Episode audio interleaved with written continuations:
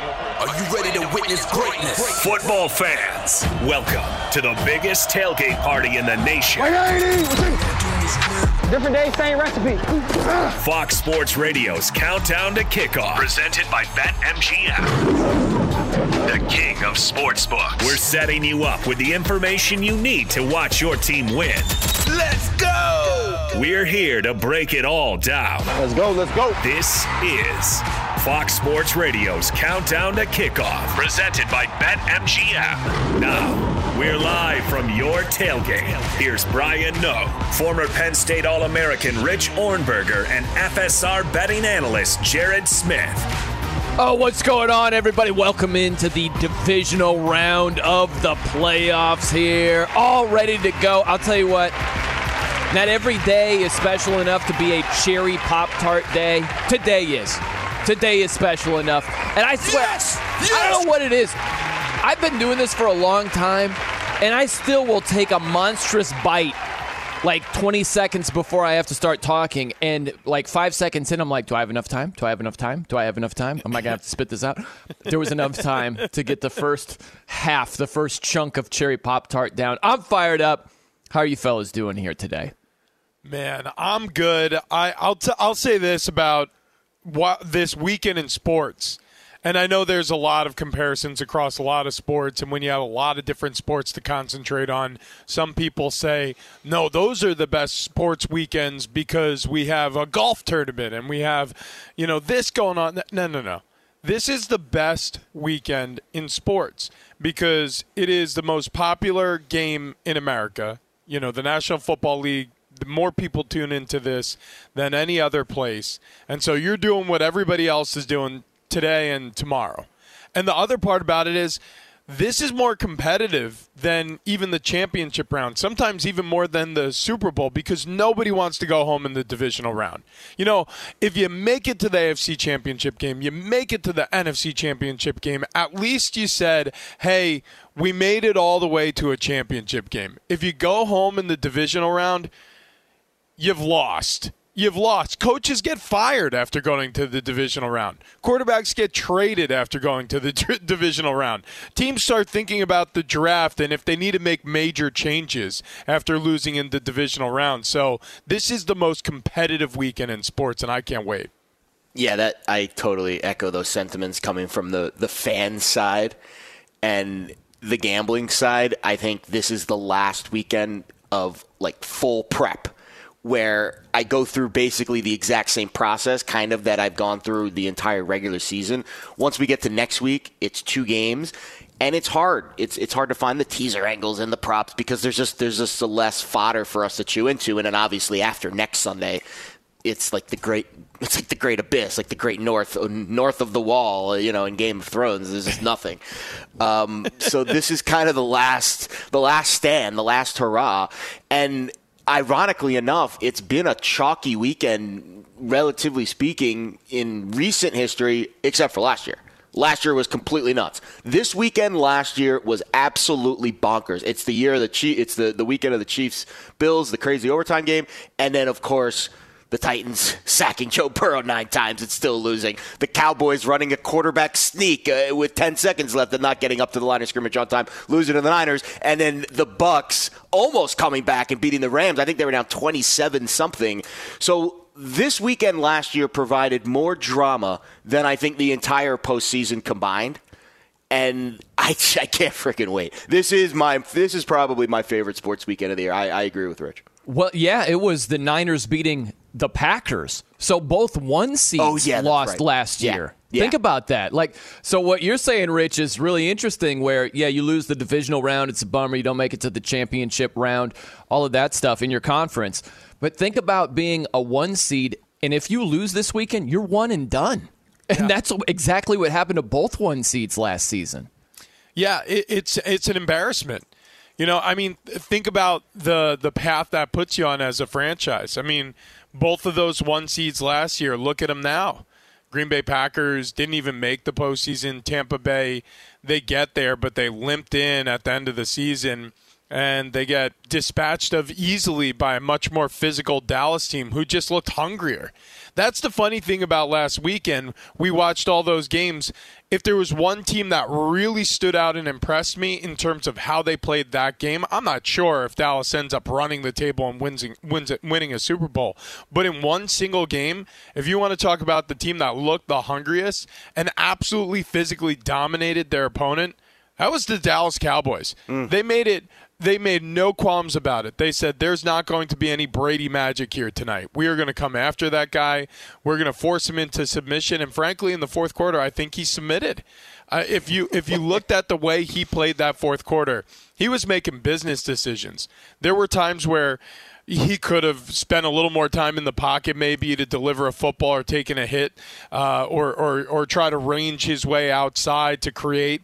He wasn't interested because Dallas just kept coming and kept coming and kept coming defensively. So yeah, I mean, you know, like you said, if you're a one and done team, look out because it may not just be you may you may not be able to uh, wash that stench off as easily as you think you can. And so the Chiefs and the Philadelphia Eagles, we know the whole story about Andy Reid after a bye, and it's been great.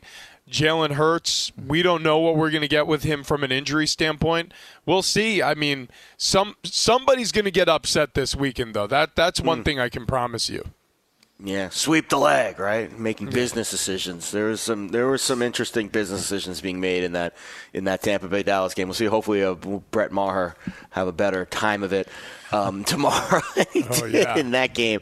But I, I'm curious, Rich, your thoughts because the, the the Dallas story is interesting. And right before we came on, all of a sudden it popped up on my phone. Dan Quinn completes interview with Colts to be next head coach. Interesting timing of that, and it's funny because I heard on the Giants side, Mike Kafka said no interviews this week. You know, I'm I'm gonna all of those interviews can wait, but apparently the Colts either can't wait or Dan Quinn can't wait. Is that an int- interest? I mean, I don't know how that process works. I don't know how invasive it is, but I would imagine it's relatively invasive a head coaching interview while preparing for a wild or a divisional game. Does that impact anything for you in your mind with where his focus is today and tomorrow?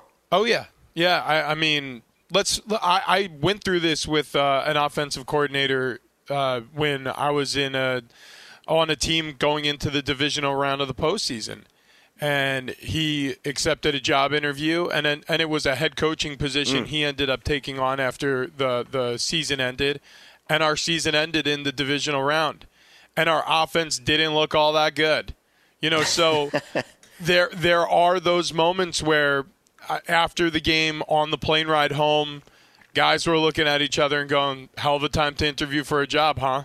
Wow. But it, it's it it's the reality of the game though because the truth is if I were in the same position and I had designs to be a head coach and I had been a former head coach, I'm probably taking the interview too. So it's a double-edged sword. You don't love it, but at the same time you understand it. Um, you want what's best for the person, but at the same time, you know what's best for the team. There's only so many 24 hour periods before you get get away from last weekend's game until next weekend's game. And you only have what 16 waking hours. I mean, if they had a short week too. They played Monday.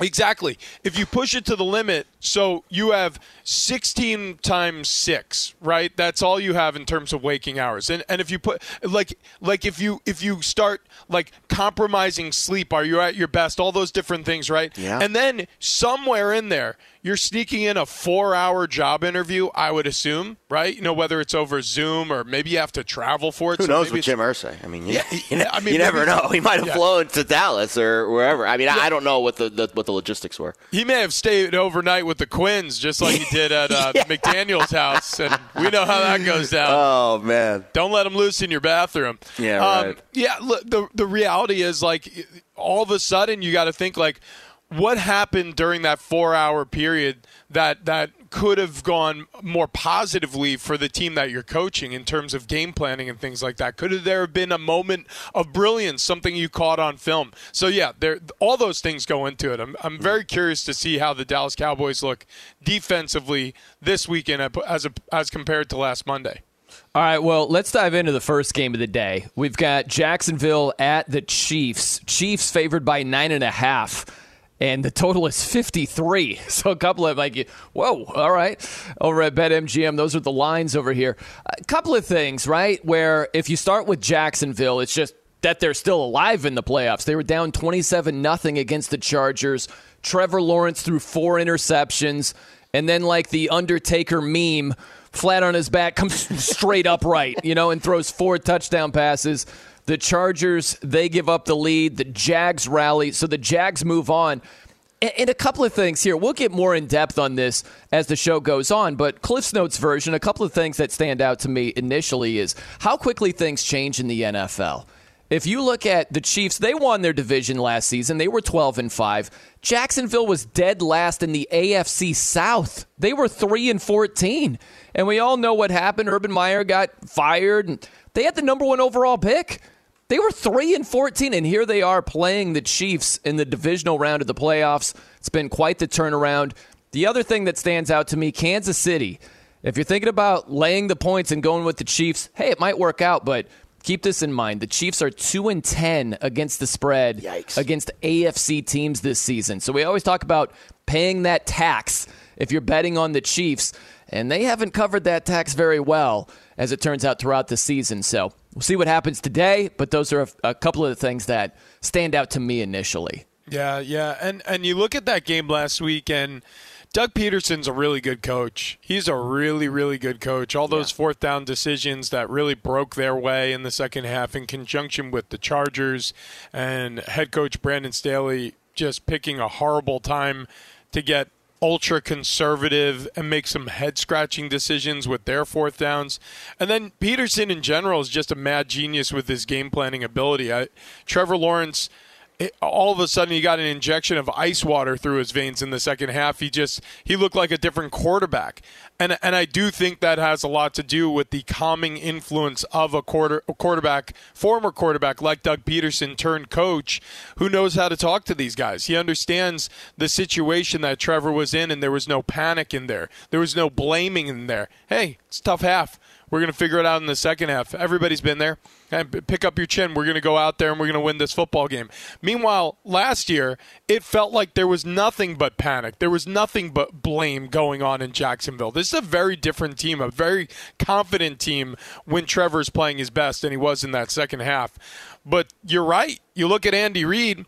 And while maybe they haven't been as good against the spread just in terms of straight up wins after bye weeks, we know the story Andy Reid has been sensational after bye weeks, and, and Doug Pederson came off of his coaching tree. So you look at the student taking on the master and you say, is it really possible that Doug Pederson can get his group, this group like you mentioned, who was last in the in the conference for good reason last year, rise and ascend to knocking out the Chiefs, who arguably have had their most offen- uh, efficient offensive year since Reid and Mahomes have been together? That's that's a tall task.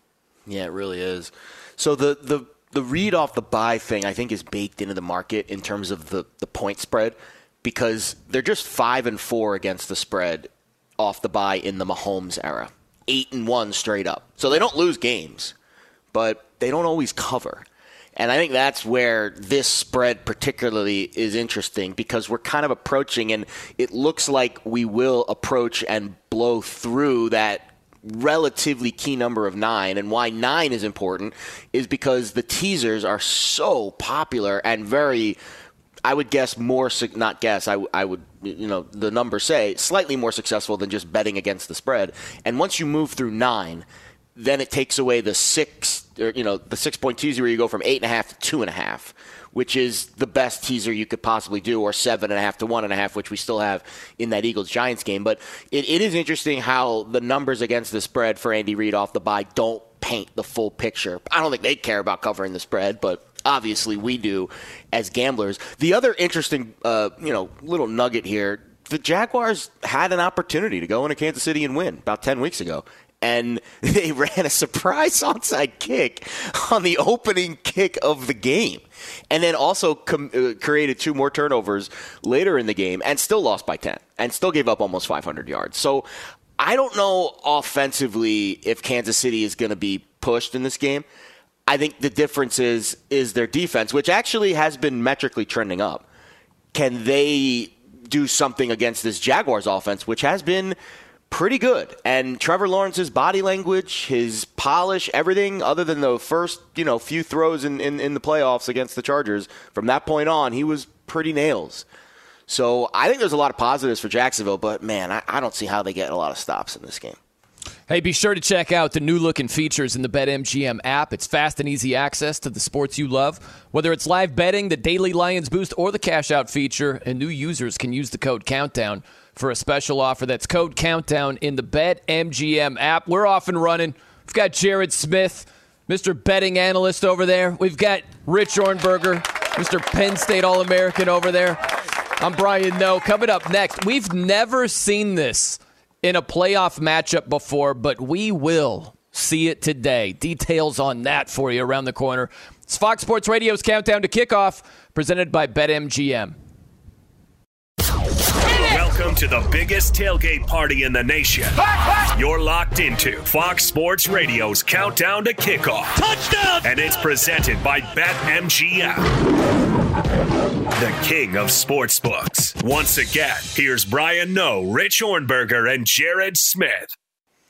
Welcome back to Fox Sports Radio's countdown to kickoff, presented by BetMGM. New users download the BetMGM app today and use code Countdown for a special offer. That's code Countdown in the BetMGM app.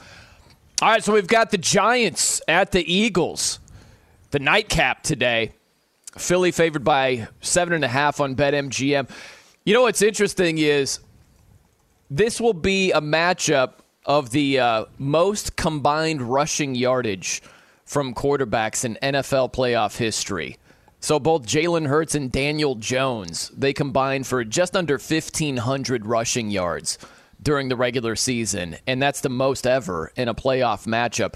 Isn't that crazy? Really think about that. If somebody just came up to you and said, "Hey, who do you think just top of your top of mind? Who do you think what running what quarterbacks would would have met in the playoffs years ago and the most rushing yards during the regular season? You might think, ah, maybe Michael Vick faced an athletic quarterback or maybe Lamar Jackson or something. It's Jalen Hurts and Daniel Jones. Like There it both is. guys rushed for over 700 yards this season. That's this is the first time that's ever happened either. So it's going to be really interesting to see how both quarterbacks use their legs. Daniel Jones carried it 17 times last week for the Giants, and of course.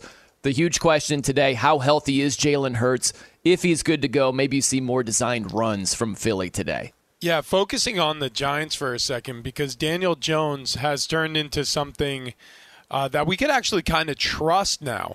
Um, if you've been paying attention to the Giants' offense this season, I know the three of us have, but you know a lot of people they'll miss games or you know maybe when a team starts going to a slump the way they did, you know they start falling off your radar a little bit, but overall this season, Daniel Jones has evolved from a turnover prone quarterback.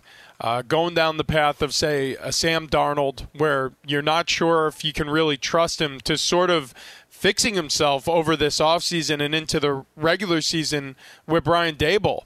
Uh, he's now a trustworthy signal caller. He he actually he actually is oblivious to pressure in a good way. Like he will hang in there and take an absolute pounding to deliver the football, and he usually does with accuracy and timing. And then you look on the defensive side of this Giants team and you say, hey, Thibodeaux, for everything they said about Kayvon coming out of the draft out of Oregon, He's the real deal. He looks like a super superstar. He plays like a superstar.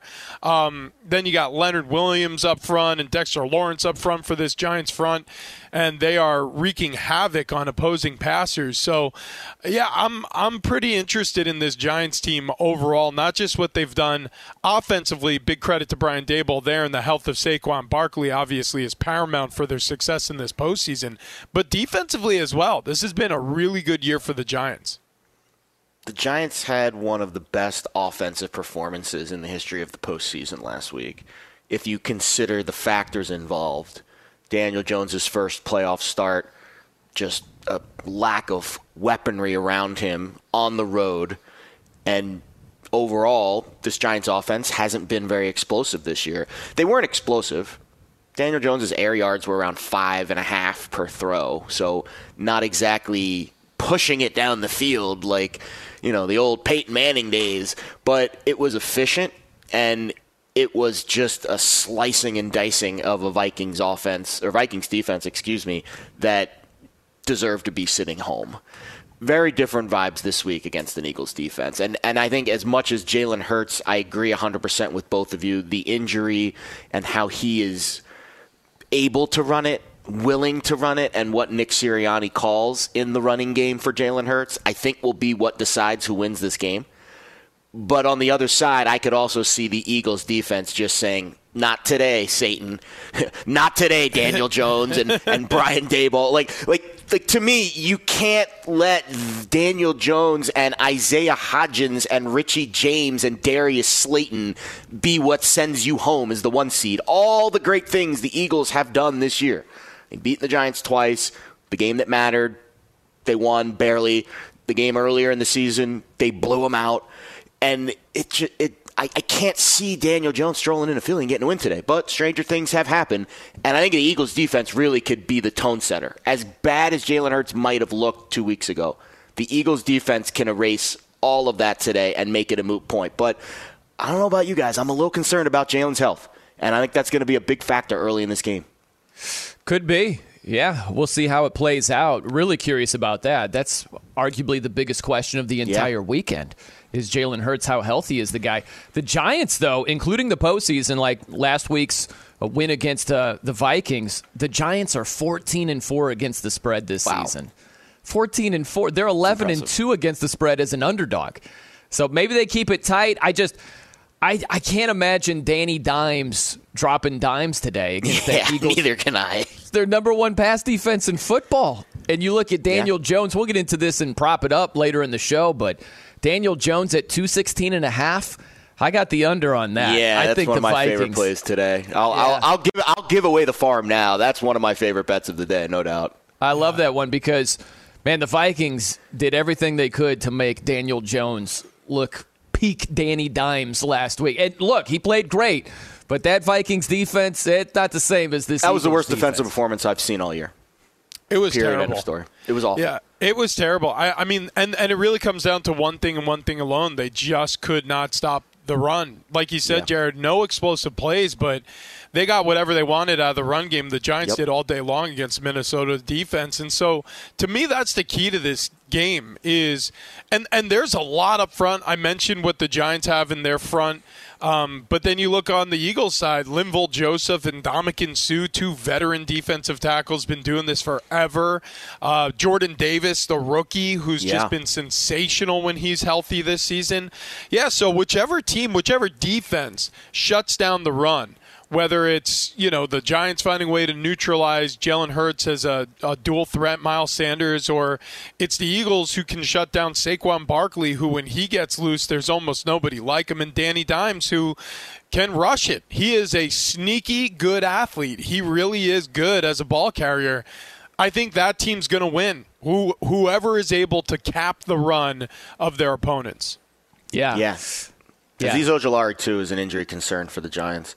Um, he's second on the team with five and a half sacks, despite only playing seven games this year. He got nicked up in the game against the Vikings, questionable today. You need every warm body you can on that defensive line and you know the linebacking group to try to slow down this running game for the Eagles. Best running attack in football. They've been the most run-heavy team all year. They're they're going to pound it right down the Giants' throats, and they're going to make them stop that first. And that's why I think first 15 plays, right? It's scripted how many design runs are called for Jalen Hurts in that first 15 script? I think that's your early indicator for how he is feeling. If I'm Nick Sirianni, that's the first play of the game. And it's a, it's a tone setter. I want Jalen Hurts to run it right down the middle of that Giants defense, and I want you to stop it. And then I want to do it again a couple plays later, maybe on third and short. And I want the Giants to know that this is going to be a problem for you today if you don't stop it. And then later in the game, play action, DeVonta Smith, A.J. Brown, Dallas Goedert, et cetera, et cetera. But if I'm Nick Sirianni, I'm calling at least one or two designed runs for Jalen Hurts if he's healthy. And if he's not healthy, I think that's your indicator that he's not, is we're not seeing those design runs. So that's how I would script it out for the Eagles because I think they have an advantage in the trenches, especially their offensive line. And I would just cram it right down the Giants' throats and make them stop Jalen Hurts. I like it. Tone setter. Yeah. That's a good segue because a tone setter for our show, Mr. Isaac Lowenkron. Uh, Always.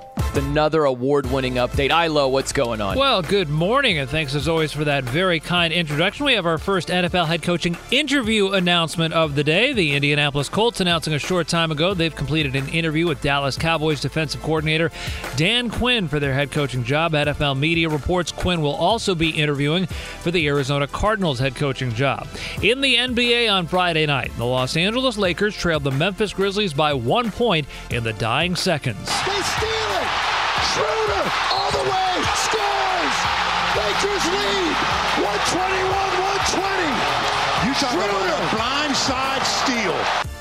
Bill Macdonald and Stu Lantz the call. Spectrum Sportsnet as the Lakers broke Memphis's 11 game winning streak. Kyrie Irving scored 48, 21 of them in the fourth quarter in Brooklyn's 117 to 106 victory at Utah. Jamal Murray, his first career triple double in Denver's 134 to 111 victory over the Indiana Pacers. Nikola Jokic did not play because of hamstring tightness as Denver ran its home winning streak to 16 games. And the Golden State Warriors victorious at Cleveland 120 to 114 despite resting Steph Curry, Klay Thompson, Draymond Green, and Andrew Wiggins. Without them, the Warriors still hit 23 three-pointers. Jordan Poole led them with 32 points. Fellas, back to you. You know, Ilo, I would request that you don't end each update with that score because that absolutely murdered me yesterday. Oh my gosh. 23 three pointers from the backups of the Warriors? That was obnoxious. What did you have in that game, Brian? What, ah. what, what did you bet? Under? What- No, I had a. I shouldn't even say this because I'm ruining my my good No, reputation. this is. I hey, listen, you're gonna so bet the hard. NBA. You got to come out and tell us what you did. so hard for perch. in-game no over here. Oh, no. Look, man, they were down Oh, at no. halftime, and I said, "Okay, what? uh, Cavs minus two and a half for the game." Yeah, I'm I'm on that. Actually, I didn't even do that. I did them just outright. I went money line, and I'm like, yeah, if. uh I don't know if uh, I'm trying to name it. If Ty Jerome, who hit a clutch three in like the final yeah, one of minute the to give clutchest threes in the point history of the college basketball tournament, right? gosh, that was just brutal. He's So, got yeah, I would- ice water in his veins, Brian. You can't Yeah. you can't fade him.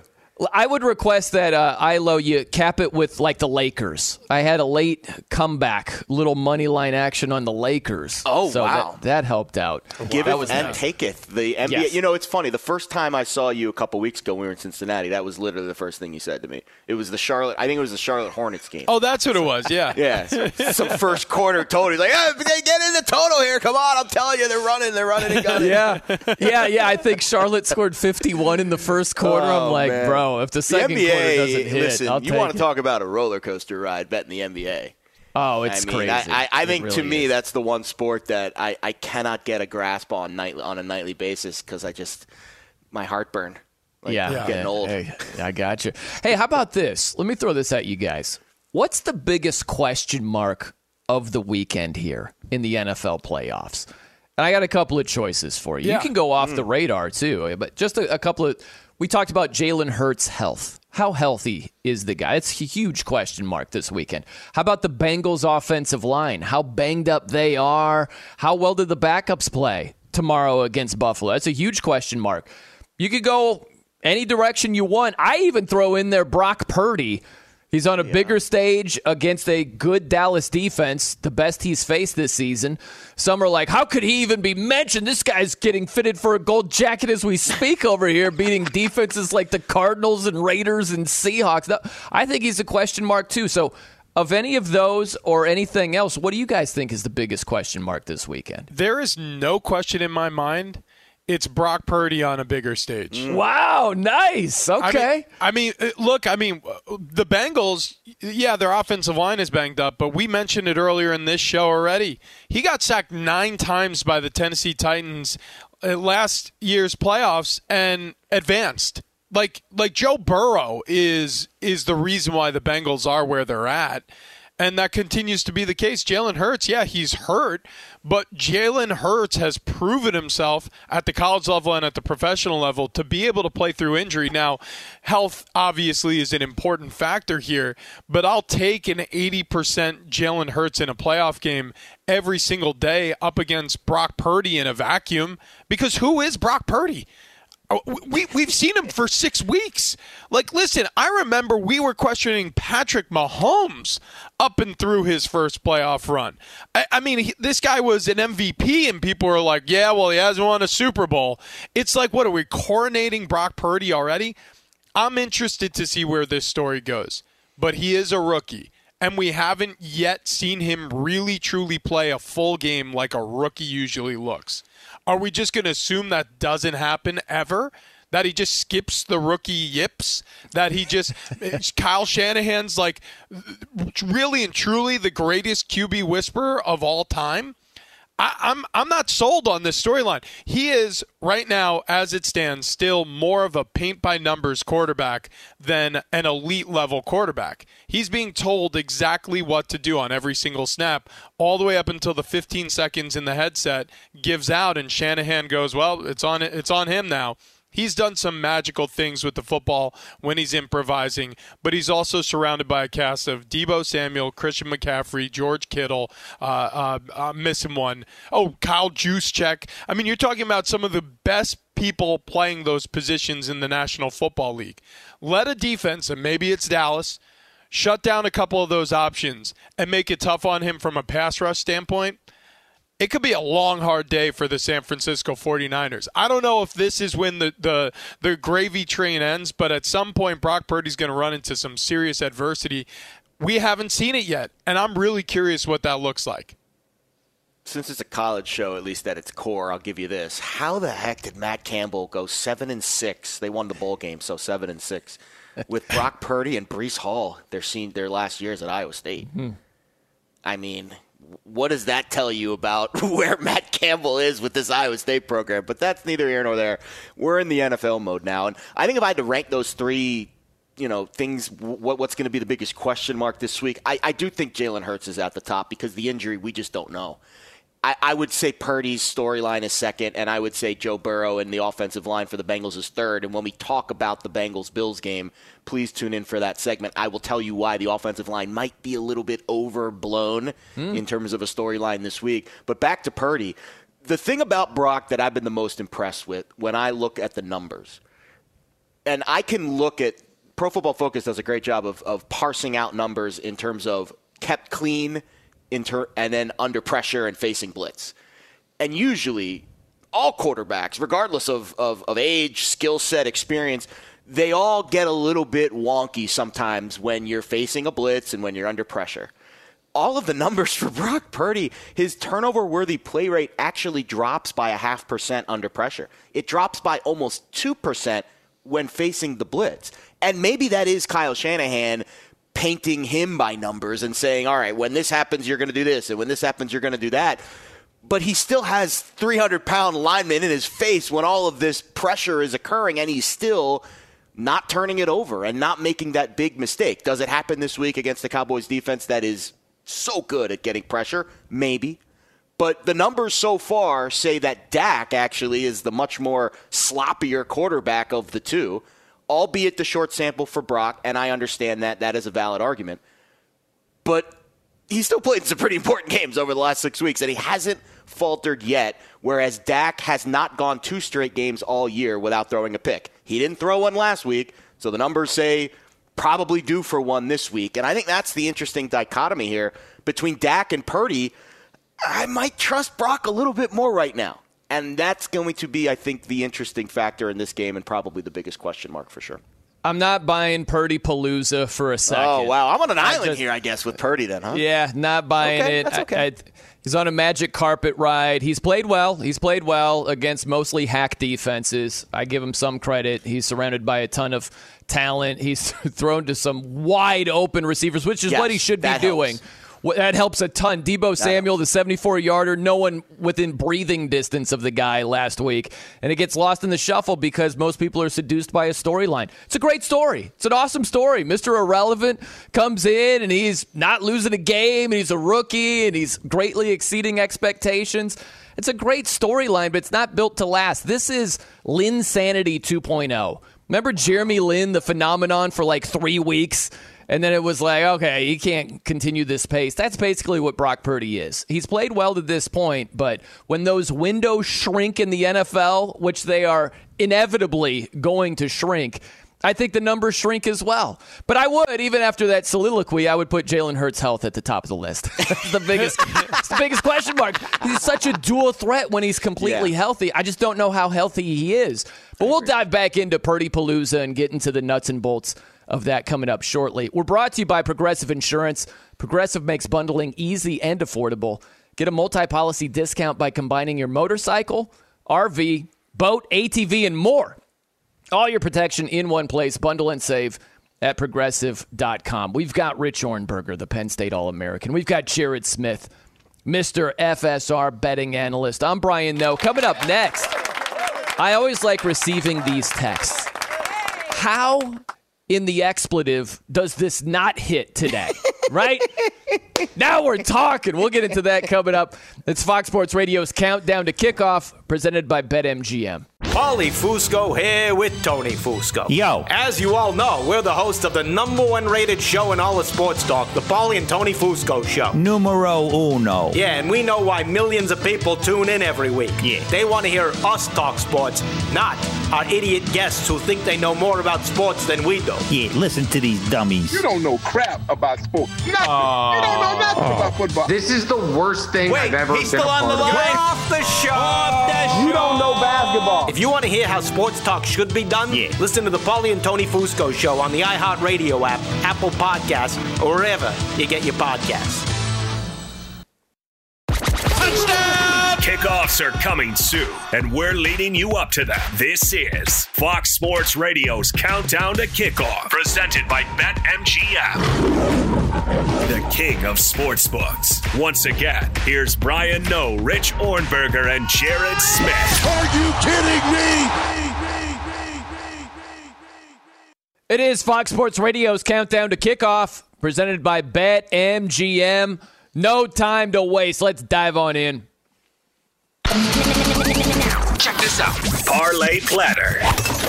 Ah, yes, our parlay platter is brought to you by BetMGM. Earn a $50 bonus by signing into BetMGM and clicking on Refer a Friend to invite a friend. And in just a few simple steps, both you and your friend will receive a $50 bonus. BetMGM, the king of sports books, the king of parlays. All right, Jared Smith, you're texting the group parlays galore. Which parlay do you like the most here? Well, are you guys down with OGP? Yeah, you know me. OGP being a one game parlay Ah. over at MGM. I'm sorry, guys. That was like Russell Wilson cringeworthy. But here we go. One game parlay for the Chiefs and the Jaguars today. I think this is a Trevor Lawrence left right center game, and I think this is why. Game script does not matter here, folks.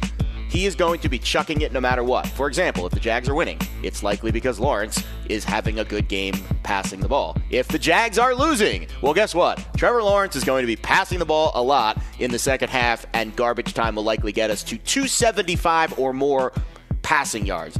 Travis Kelce. 85 plus receiving yards. Jaguars 32nd in DVOA against tight ends this year. Gerald Everett last week torched this Jaguars defense. Seven, a buck 09, and a touch. Kelce at least seven targets, 95 yards in six straight playoff games. Juju Smith Schuster, 40 or more receiving yards. Jags 30th in DVOA and passes over the middle this year. 54% of Juju's targets. Short or intermediate middle. And finally, the cherry on top of the parlay Cherry Chiefs Red, laying just two and a half points. All we need them to do is win by a field goal. Trevor Lawrence plus 275 yards. Travis Kelce, 85 or more receiving yards. Juju, 40 or more receiving yards. Chiefs minus two and a half, plus 650. Not a bad nugget to chew on this morning, huh, guys? Not bad. I like that. Right? There you go. Have a little fun. A Little little, game script. a- six Jaguars, and- Chiefs. Win the Six game. and a half to one. Yeah, yeah, yeah. Not bad. That works for me. Get on board.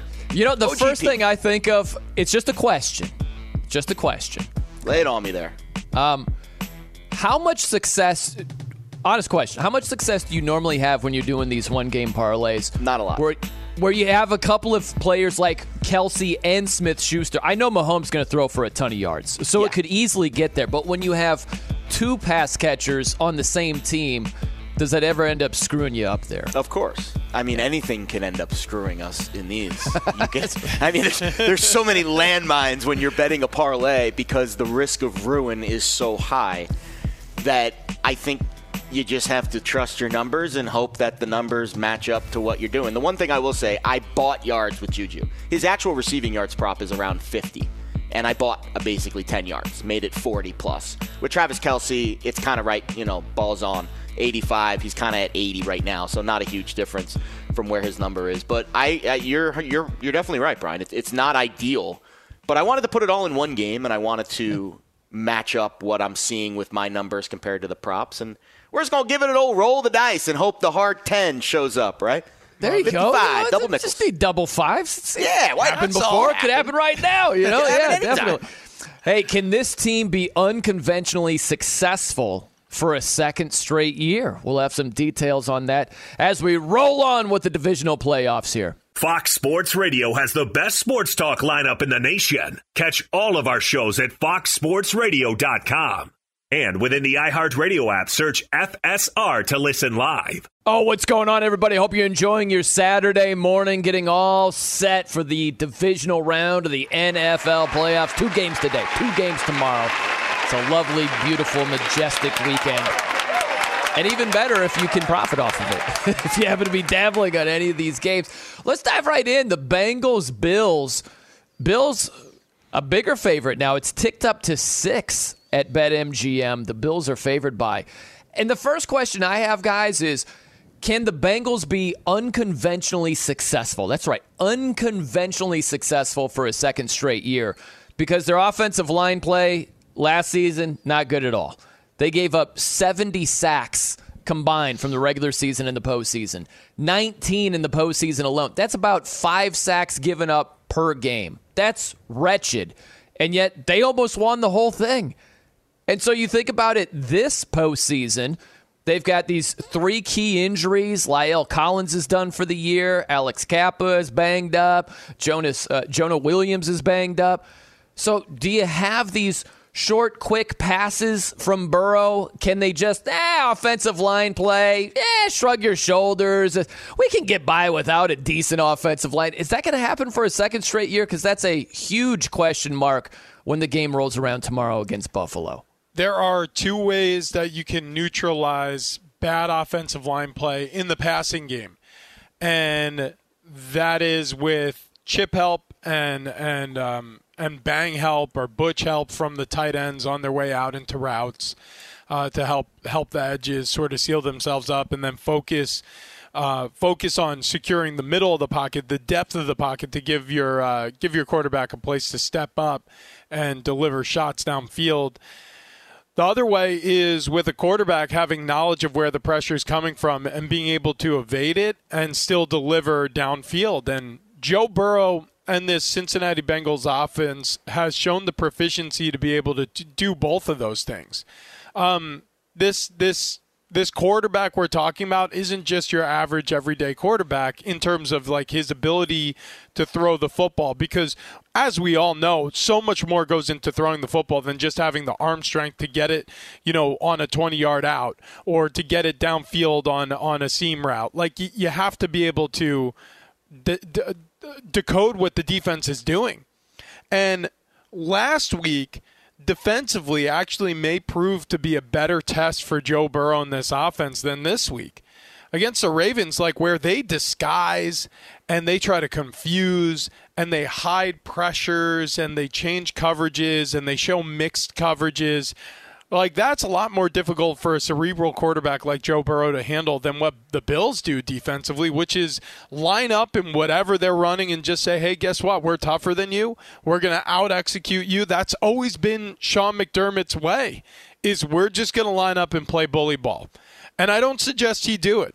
I honestly suggest he looks at that Ravens film and says, "Okay, how did they make this such a ball game with Tyler Huntley at quarterback? It had nothing to do with the offense. It had so much more to do with what the the Baltimore Ravens were able to do defensively. So, on the Bengals side, the offensive line is a problem, but they have the solutions at least in the passing game to that problem. Um, as long as Joe Burrow plays the sort of game that he's capable of playing. He's not your average Joe, right? No, no, no. Oh, yeah. Got jokes this morning. So, um, cringe jokes, and I apologize, but still, jokes are jokes. Um, so the, re- I promised you guys a detailed update of the Bengals offensive line. It's basically a giant game of musical chairs. You mentioned La'el Collins. We've known about that for a few weeks. Jonah Williams, we didn't know about until Sunday. Very unfortunate he's not going to play this week. That's your right tackle and your left tackle. When Williams got hurt against the Ravens, they brought in the backup left guard, Jackson Carman, who has never played tackle before. Surprise, surprise, it did not go well. And as Rich said, the Ravens really caused a lot of havoc. On the other side, at right guard, Alex Cappa also missed the Ravens game. His backup, Max Scharping, had the lowest run blocking grade of any guard that played for the entire wildcard weekend. So the offensive line for Cincinnati is absolutely in shambles, but we've known that already. And how much is the drop off now from bad offensive linemen at right tackle and right guard and all to now, you know, slightly worse replacement level backups? You can make a case that it's not going to have a massive impact on the point spread. What has had a massive impact on the Bengals season is Joe Burrow making the adjustment from last year. I'm sure he heard about it in the offseason, not only from the media, but from everyone probably in the Bengals front office. And they said, Joe, you got to get the ball out quicker, bud. We need you healthy. We need you upright. And he made that adjustment. Second, second shortest time to throw rate of the entire NFL season behind Tom Brady, who by, you know, the gold standard of getting the ball out quick, and he was right there with Brady 2.28 to 2.35. 0.07 seconds slower than getting the ball out from the great Tom Brady. Last week against the Ravens, when kept clean, his time to throw rate was even shorter than that 2.14 seconds. 28 dropbacks, 70% of the time he was kept clean last week against the Ravens. 2.14 seconds time to throw. That is the recipe for solving a bad offensive line. What it means, probably not as many explosive plays to Ja'Marr Chase, but I also think, to Rich's point, the Ravens' defensive line is uh, definitely a notch ahead of where the Bills are, especially without Von Miller. Matt Milano had a good game, but for the most part, kind of a hodgepodge group of pass rushers. And I, I do think Joe's going to have some success. Now, on the other side, Josh Allen. I think it's an offensive coordinator thing. He doesn't fully trust Ken Dorsey. Brian Daboll's now in New York doing all kinds of great things. A lot of forced throws, bad decisions. I think Josh Allen might be the more volatile of the two quarterbacks on Sunday. Yeah, well, that makes sense to me. The thing that's that stands out to me is if we play a little game of what if. You know, where what would we be thinking today if things had gone a little bit differently last postseason? Mm. And without going full blown what if, yeah, this is a legitimate what if. Let's go back to the divisional round last week, last season, and the Bengals gave up nine sacks to the Titans. Let's say Ryan Tannehill doesn't throw three interceptions, including a costly pick on the final drive of the game for the Titans, right? Like, let's say the Bengals lose that game while giving up nine sacks. What would we be saying about Cincinnati heading into this game against Buffalo? That's easily the way it could have gone down. Now, it didn't go down that way. And so we swing the other way, where we saw the Bengals have wild success in spite of their offensive line last season. So I get why it's a little bit more of the sky isn't falling feeling. We're not like, oh my gosh, they're not going to win. We'd be running to the betting window to lay more than six, no problem, if the Bengals had lost last postseason against the Titans while giving up nine sacks, coupled with what they have. And you detailed it, Jared, all their injuries on the offensive line. I just think that's so interesting how it plays out. And look, Maybe history repeats itself in a positive way tomorrow for the Bengals. But all I'm saying is sometimes it's a false sense of comfort because you saw something work a few times last postseason. It doesn't mean it's going to happen again this postseason. That is a problem uh, with the offensive line. I would expect a lot of quick, short passes a la Tom Brady from Joe Burrow uh, tomorrow against Buffalo because – You've got to neutralize that pass rush. If Buffalo is putting heat, and they should be consistently on Joe Burrow, you got to counter that by throwing quick and, and not taking 10 plus sacks in a game, man. Can't do like, it. yeah, I would expect a lot of attempts and a lot of quick throws. And the other question is, how well can you run it with Joe Mixon? Last little nugget, Rich, is think about this. The regular season game, the Dolphins at Buffalo, Raheem Mostert had a day, rushed for almost a buck 50. So I, I can you run block well enough where Joe Mixon can keep you honest? And can he have a day? Can he get to 60, 70 yards on the ground? And now you're a dual threat uh, offense. I think that's important as well. Yeah, yeah, you got to keep a defense honest, and the only way you can do that and get them closer to the line of scrimmage and second guessing themselves when taking a linebacker out of the game and putting in a nickel, or or maybe uh, when you have a, a receiver aligned in the slot. You know, having that defender creep a little bit closer to the tackle box as opposed to just committing to the slot receiver because run help is important when the run game is working. And if you can do that, it opens up your play action game. It opens up a lot of things that everybody's aware of. But going back to what you said about the divisional round against the Titans, you know, they did win that game and they won it close, you know, a 1916 victory. The game before that even was a close game. I mean, the Raiders took that all the way down to the wire against the Bengals in the wild card round. The AFC Championship game was close, 27-24 victory over the Chiefs, and the Super Bowl was close. you know, I mean, Joe Burrow I, I look I, I, I agree with what you're saying fully and and I completely understand that an offensive line, especially having played the position, is crucial to your success in this league. But the only thing that can really get you, can really bail you out of that situation is having an operator like Joe Burrow.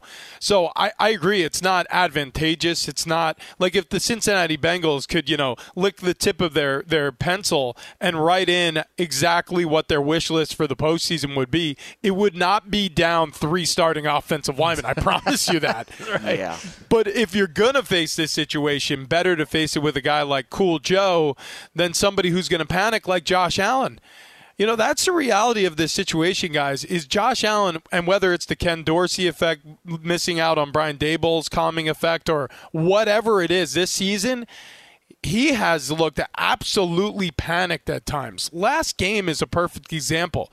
There were two or three times that I noticed alone, uh, and I didn't study this film. I was just watching the TV copy where he had a clean pocket and he ran out of it like there was somebody in his face right now.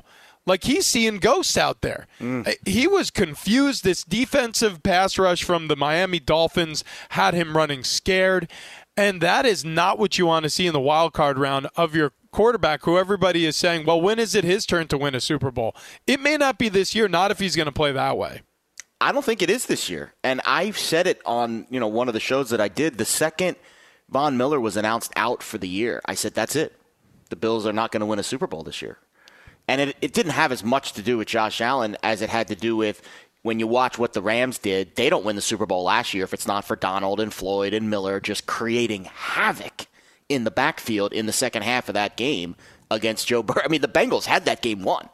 And all of a sudden, the pass rush for the Rams just ignited that that that second half, and and you know the rest was history. Donald made the play on fourth down to end it, and you just see so many comparisons to some of the teams in this postseason, but not the Bills. And then to Rich's point, I do think there is something going on between Ken Dorsey and and Josh Allen that's not vibing, and obviously with Brian Daboll, he was the first all he was hired the year that Josh Allen was was drafted. So it was Allen and Daboll for three years together in Buffalo, growing, learning, having a bad year, then coming back and being great, and then having the season last year where they almost, you know, beat the Chiefs in the in divisional and, and they had all this buzz. And then Brian goes to New York and Ken Dorsey gets the job. And you saw how many, I mean, there's been moments where you look up in the booth, they show that little fisheye camera shot of them in the booth calling plays, and Ken Dorsey slamming his headset and all. I don't think there's a synergy there. And how that impacts the game down to down is, for example, first and goal in the red zone, we're calling a throw. All right, if it's not there, I trust Brian Daboll on second and third and goal to make the right calls to get us in the end zone. Now Josh Allen's like, I don't trust Ken Dorsey. I'm going to try to fit the ball into that tight window and make that play. There's the interception. So to me, that's I think the game within the game here. Can Ken Dorsey and Josh Allen get on the same page? Because let's be honest, Eli Apple was toasted by Demarcus Robinson and Tyler Huntley last week. There will be opportunities for this Bills offense to push the ball down the field if they get digs on Eli Apple. We'll see if they can scheme that matchup out, but I don't trust what I'm seeing when I watch Josh Allen and Ken Dorsey work together. It's kind of this odd couple right now, and they better figure it out fast because there ain't no rest for the weary in the NFL postseason. I'll just add a little cherry on that because I hear you, Jared. With Josh Allen, it seems like bad decisions lead to more bad decisions, you know, or an interception leads to another interception where I know that Josh Allen at this stage is a better quarterback than Trevor Lawrence. But Trevor Lawrence throwing four picks and then throwing four touchdowns, Mm. I, I don't see Josh Allen doing that. I, I see Josh Allen, it's snowballing more and more where I don't know what it is. He's a really, really good quarterback. But as soon as he starts screwing up, it's like I, he starts to do that Snowball even effect. more. Yeah, yeah. And, And he doesn't believe probably in the play calls that are coming down. That makes it even worse. might have something to do with that as well. But uh, he's got to find a way to limit those turnovers because he's got the most in the NFL, 19 total. And you've got the advantage. Like the Bengals' offensive line is so banged up. You, as the Bills, have the advantage, and Josh Allen has to protect it. He's got to be the anti Ryan Tannehill, How about right? Like going with his legs? What do you think about yeah. that? Got to get that ball. going as well. Hey, every time you make a wager at BetMGM, you earn BetMGM rewards points that can be redeemed for things like free bets and risk free tokens. They can also be converted to MGM rewards points that can be used towards dining, shows, and hotel rooms at over 20 MGM resorts. All right, we've got Rich Ohrnberger, Penn State All American, chef in the making, shaved clavicle. got Jared Smith, walks his dog, doesn't love betting NBA. I understand it. I'm Brian. This gives me Noe. heartburn. I hear you. Coming up next, man, there is a lot of hype. I mean, a ton, a, a semi full of hype. Are you buying it? Because it could be put to the test today. That's on the way. It's Fox Sports Radio's countdown to kickoff, presented by BetMGM. Welcome to the biggest tailgate party in the nation. You're locked into Fox Sports Radio's Countdown to Kickoff. Touchdown! And it's presented by BetMGM, the king of sportsbooks. Once again, here's Brian Noe, Rich Ohrnberger, and Jared Smith. It is Fox Sports Radio's countdown to kickoff, presented by BetMGM. Hey, every Thursday, be sure to check out our countdown to kickoff, presented by BetMGM original podcast. Features yours truly, Jared Smith and Bill Krackomberger. We give our takes on all the key lines, get you set for the weekend in betting. That's every Thursday, playoff time. Gotta pay attention. Prop bets, sides, totals, all that good stuff. Just search Fox Sports Radio wherever you get your podcasts. All right, we've got the Cowboys against the 49ers on Sunday that caps the divisional round of the playoffs. San Francisco favored by four. We touched on this a little bit. Now we can get knee deep. Purdy Palooza. My goodness. Brock Purdy, the rookie quarterback, last pick of the draft, aka Mr. Irrelevant, or or as his nickname now, Mr. Relevant. Mm. See how they just switch right there. Like Sly Genius. Stallone. Yeah. Like I can't believe they figured that out. yeah. They cracked the code. That's not a headline writer. That's Jason Bourne. That's exactly right. But uh, going up against the best defense he's faced thus far, when you start looking at some of these tomato can defenses, you know, Tampa, uh, Arizona, the Raiders, Seattle twice. I mean, Washington plays good defense. They do. But Dallas is right up there as well. So this is the biggest stage, there's no doubt about that, against one of the better defenses that he's played, arguably the best defense he's played. Do you expect things to change in a big way when the game rolls around tomorrow?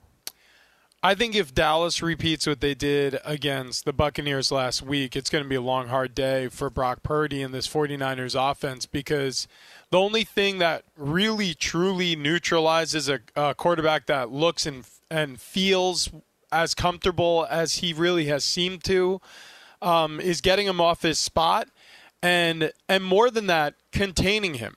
So Brock Purdy, what a lot of defense, what a lot of defenses have not committed to doing yet, that I'm I'm I'm seriously interested to see if Dan Quinn has figured this out. I'm I'm sure he has if he's watching the same film all of us has, is how to contain him like we see this all the time with now the more talented defenses against say a Patrick Mahomes or the more talented defenses against even a Trevor Lawrence where when you corral these quarterbacks in the pocket and they don't get to step up into the pocket at the depth that they want to and they can't they can't feel comfortable inside the pocket but they can't get out of the pocket those are the times where you really find out if a quarterback can handle the pressure.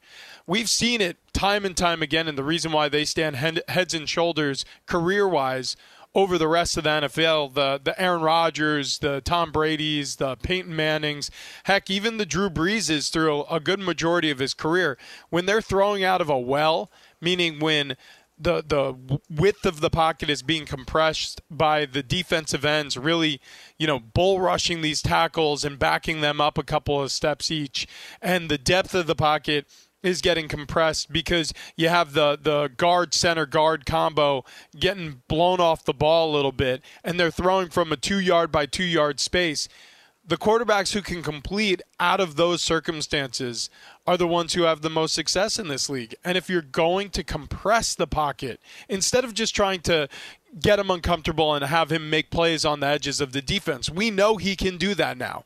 So the jury's out. You don't have to test that anymore. He can.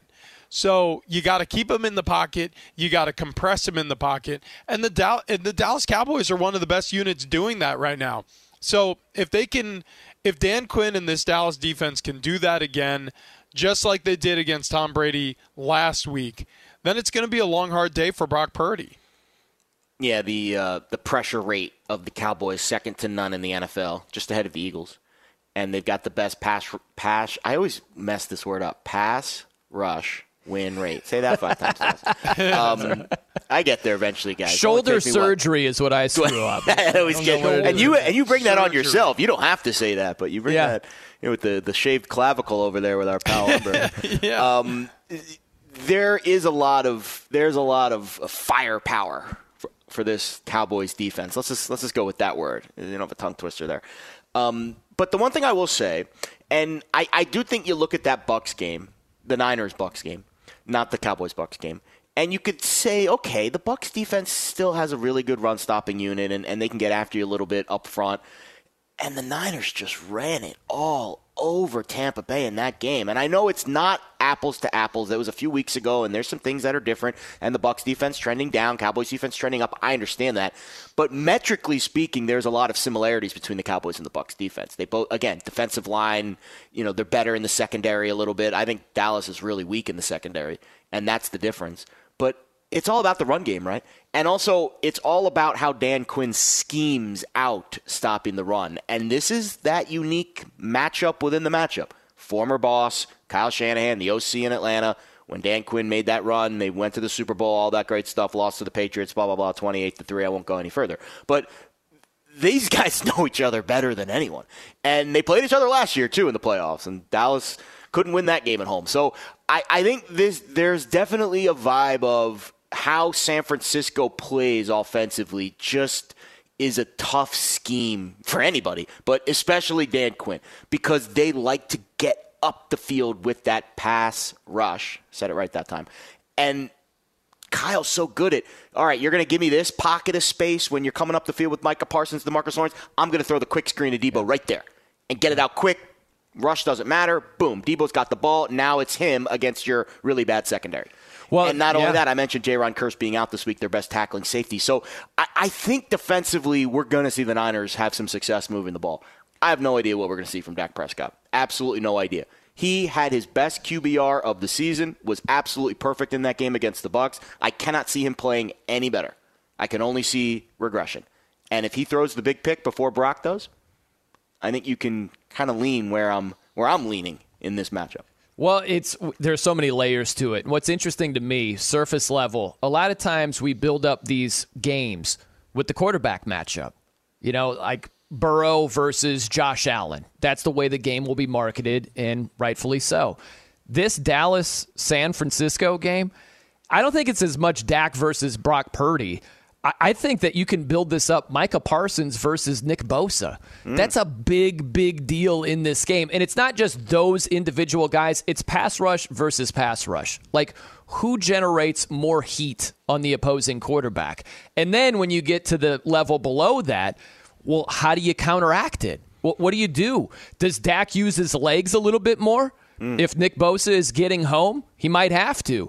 If uh, Micah Parsons and company are getting home against Brock Purdy, is the screen game more of a thing, like you just brought up, Jared? So I think that's really interesting heading into this one.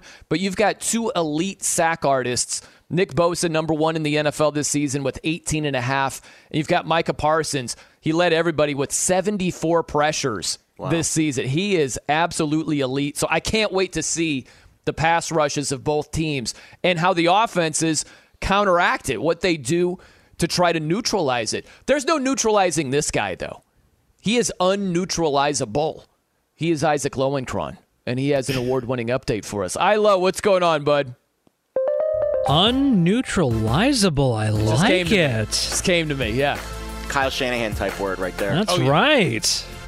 That might be uh, my new Twitter handle or something like that. At least on one of my many, many burner accounts that rip other people in the industry, pushing them down so I can push myself up. Present company excluded, of, Of course. course. Fellas, we have uh, more coaching news this morning. The Indianapolis Colts announcing they've completed an interview with Dallas Cowboys defensive coordinator Dan Quinn for their head coaching job. NFL media reporting Quinn will also be interviewing for the Arizona Cardinals head coaching job. In the NBA on Friday night, the Los Angeles Lakers trailed the Memphis Grizzlies by one point in the final seconds of the fourth quarter. They steal it. Schroeder all the way scores. Lakers lead.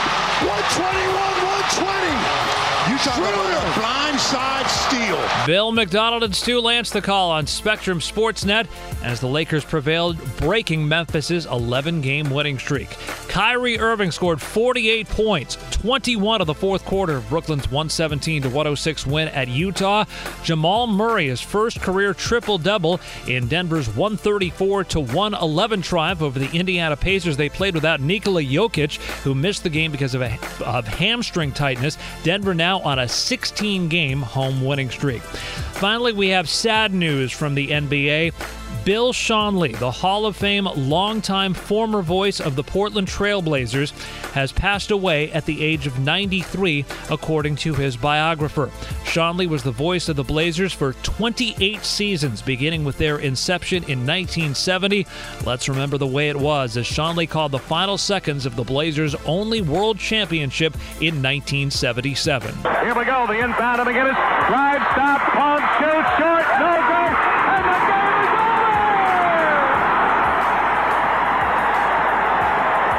Portland Trailblazers have won the world championship. Of course, his trademark phrase was Rip City, and Rip City right now trending as part of tributes to Bill Schonely. Fellas, back to you.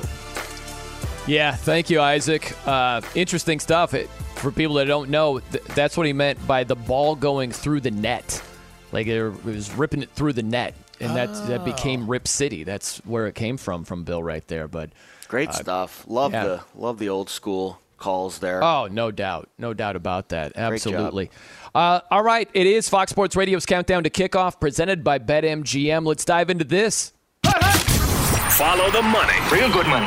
Oh, we are following the money with Seamus McGee, team lead of sports trading at BetMGM, joining us here on the show. Seamus, good morning here. Happy divisional round of the playoffs to you. Uh, let's start with this. Who does BetMGM need most? I always love what the books need in the divisional round. Is there a team that you need? Is there a great need this weekend for you guys? Hey guys, thanks for having me back. Um, so we'll start today. I mean, uh, game first game, the Jags Chiefs. Just a lot of money coming on the Chiefs, whether it's teasers, parlays. Uh, public seems to be on the Chiefs, so we're probably going to need the Jags in that game. And uh, a lot of money coming in on the over in uh, that one as well. That's ticked up uh, since the open. Uh, Giants, Eagles, a lot of Eagles teaser money coming in, the Eagles money line parlays, etc. But when it comes to the seven and a half point spread, there's a lot of money coming in on the Giants this week. So, I mean, we'll pro- the Giants winning outright or covering the spread may not be the worst uh, to break up some teasers, but right now I think Eagles covering seven and a half might be the best. So Chiefs fade them. Giants fade them. well, you know, it, it's it's funny, Seamus. I mean, you know, we uh, fade the public. We hear this all the time, and the narratives and all these things, and the ticket counts and this and that. And I, I don't really think it matters a whole lot in the outcomes of the games. I think it's a lot of fodder for us to fill time on the air sometimes. But I, I think when you do look at these two games today it's arguably the easiest slash most obvious teaser of the year.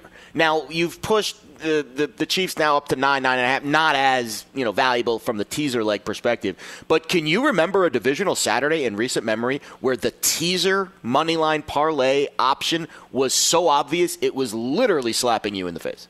no, it's it's funny. Yeah, it, it brings up a good point. Certainly, it, none comes to uh, memory right now, but. Uh, yeah, it's uh, you get a couple upsets in the uh, in the first round, and just the way the days line up with the the games that you get, uh, this is what we're left with. And uh, yeah, they're pretty reasonably decent sized spreads for a divisional round game. Yeah. So it'll be interesting to see how close these games are. It's amazing how many like large market teams are still involved in this postseason. New York, Philadelphia, Dallas, San Francisco. You you you have a lot of people who are interested in sports betting now more than ever before because of the availability state to state and these apps. Um, what does it look like though in terms of a team or teams that are forcing more people to the window than in years past, or is it consistently Dallas and that's always been it that way, or the Chiefs suck up on them? Like, which team really drives betting? Uh, so this is going to be a great weekend here at BetMGM. I, a lot of states we're popular in that we have a lot of users. Their hometown teams are still in, whether it's Giants, Eagles. I mean, Ohio just launched, so we're actually seeing a bunch of money come in on the Bengals, uh, oh, mainly wow. from there. Uh, Buffalo, we're live in New York, and then Ontario. You got some Bills fans up there, and then the other game, you have the uh, Niners and the Cowboys, two of the biggest brands in the league. So it's going to be a, a great handle weekend for us on this. Uh, but when it comes to who teams bet most, I mean, it, people love the players. They love the big name teams. Like the Chiefs right now, everybody loves betting them. Everyone loves Mahomes. So it goes a bit, couple different ways when it comes to what teams drive the handle. But it, like last week, the Cowboys. I didn't. I didn't remember writing a single bet on the Bucs yesterday. So I mean that that angle still is out there. That people just love betting like the Cowboys and the Niners for sure. Well, speaking of that, right? We have to go right into that, Brian. I think. Yeah, well, I, I don't know. I was going to go in a different direction. You can go oh, if you never want. Mind then. Go for it. like, no, I, I lost track of my train of thought. Please, sir, continue. Oh, okay. I, yeah, I was just going to say, Seamus, like, uh, it's funny, right? Where, I mean, you're a sharp guy, and you watch, uh, like, the public money just pour in. And there are times where you're like, public doesn't have it right. But there are times the public does have it right. Like you just mentioned, the Cowboys – clobbering the Bucs uh, last week. What's something in general that you you look at and say, eh, I think the public's onto something here, and and how often do you find yourself saying that? I don't put a lot of stock into just the fade the public uh, play. A lot of a lot of people do, and more power to them. But like one of my opinions is, if it was just as easy as fading the public, everyone would do it all the time, and everyone would make a lot of money. Um, so when it comes to that, I, I say th- there is. I feel like the public's right on this Chiefs uh, Jaguars game. I think there's going to be a lot of points in it. Uh, I think the Jags will be able to move the ball. Uh, for example, I think the Bengals have a chance at winning that game outright uh, tomorrow. So I, there's always uh, cases where I think the public might be onto something here, and a lot of times you'll find that the sharps align themselves, or the public will align themselves with the sharp side, or vice versa. So it, it, again, this is another thing where it's case by case basis. Yeah, I, the popularity of it, it drives me nuts because I see it on my timeline all the time. It, the popularity of sports betting now is making the fade the public narratives more severe every week. And I, I don't put any stock in it, Seamus. I don't. I, I obviously I'd rather not be on the side of the public, but that's something that is like after the fact. Uh, Oh, I did my handicap. Here's where I'm at, and then ugh, the public's on the same side. Maybe I like it a little bit less, but right, like when you guys handicap the games, you don't take that into consideration at all. You're not trying to get a line that's going to be balanced action. You're trying to set a line that is based off of where your numbers are, DVOA and yards per play, and all the you know the bells and whistles that go into setting a line. Where the public might be betting doesn't have a huge impact, maybe on the line movement, but on the initial number that you set, that's not being taken into consideration, right?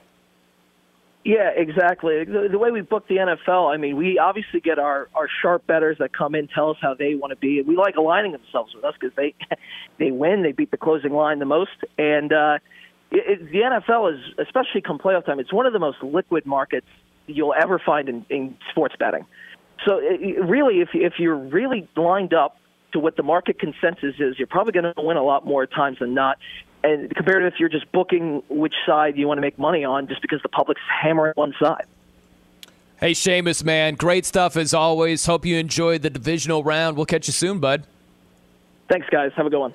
Thank you. There he is, Seamus McGee, team lead of sports trading at BetMGM. We could talk about how complicated other banks make it to redeem credit card rewards, or we could talk about how with Discover you can redeem your rewards for cash in any amount at any time. I mean, talk about amazing. Learn more at discover.com slash redeem rewards. Terms apply. All right, we've got Rich Ohrnberger, Penn State All-American. Oh, yes! Doesn't like the number 64. Doesn't think it's slimming, right? Rich? Oh yeah, uh, that's a fat guy number. I was watching Tyler Linderbaum last week with the Ravens, and I was thinking of you, Rich, and your stance on the number 64. You yeah. know? Yeah, I Couldn't mean, get that out I- of my head. Had he wore like a 71, you would have been like, look at that svelte offensive lineman. But I like when the big guys wear single digit numbers, and that's becoming a thing now. That's my favorite. Right There now, you go. Judon wears nine. Love that. Yeah. Love that for him. Yeah, yeah. That's Jared Smith, FSR betting analyst. I'm Brian Noe. Coming up next, opportunity. You always hear that in soccer. It applies to football as well. We'll get to that around the corner. It's Fox Sports Radio's countdown to kickoff, presented by BetMGM. Smells like ball. Kickoffs are coming soon, and we're leading you up to them. This is Fox Sports Radio's Countdown to Kickoff, presented by BetMGM, the king of sportsbooks. Once again, here's Brian Noe, Rich Ohrnberger, and Jared Smith. Are you kidding me? It is Fox Sports Radio's countdown to kickoff, presented by BetMGM. Let's dive into this. Not live yet, live betting. Ready, go. Hey, be sure to follow BetMGM across all socials at BetMGM. Okay, so in game betting, we're just looking for in game possibilities that we can take advantage of. Ooh, ooh, ah, ah, ah, evil laugh, right? Like, so we got to do a little bit of forecasting. Should this opportunity present itself, we're looking to pounce. What's something that you could see happening here, Jared Smith?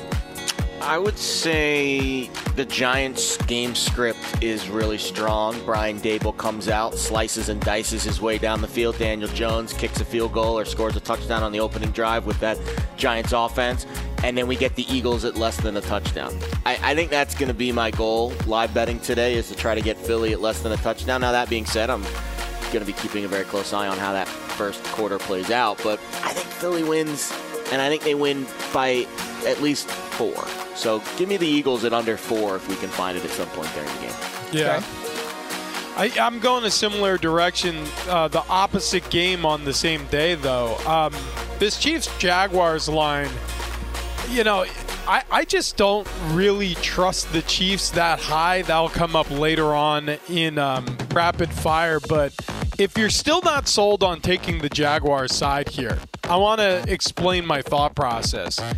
The Chargers, player to player, defensively, are pretty much better than the Chiefs. I mean, you can make arguments at certain positions, but they've got a lot of dogs on that defense. And what Trevor Lawrence was able to do with Doug Pederson helping him out in the headset, I mean, that was insane in the second half. So I just look at, of all these eight teams remaining, the Jaguars as having the best chin. They could take the hardest punch and mm. bounce back from it. So if the Chiefs come out like they normally do with an Andy Reid script, especially after a bye week, and have some success, and that number starts to rise, and you have Kansas City then favored what 11 12 something like that yeah i'm all over the jags plus 12 i'm all over the jags plus 11 and a half i mean that who knows how high that spread could get yeah so i think there's value there It happened in the regular season. I took advantage of that.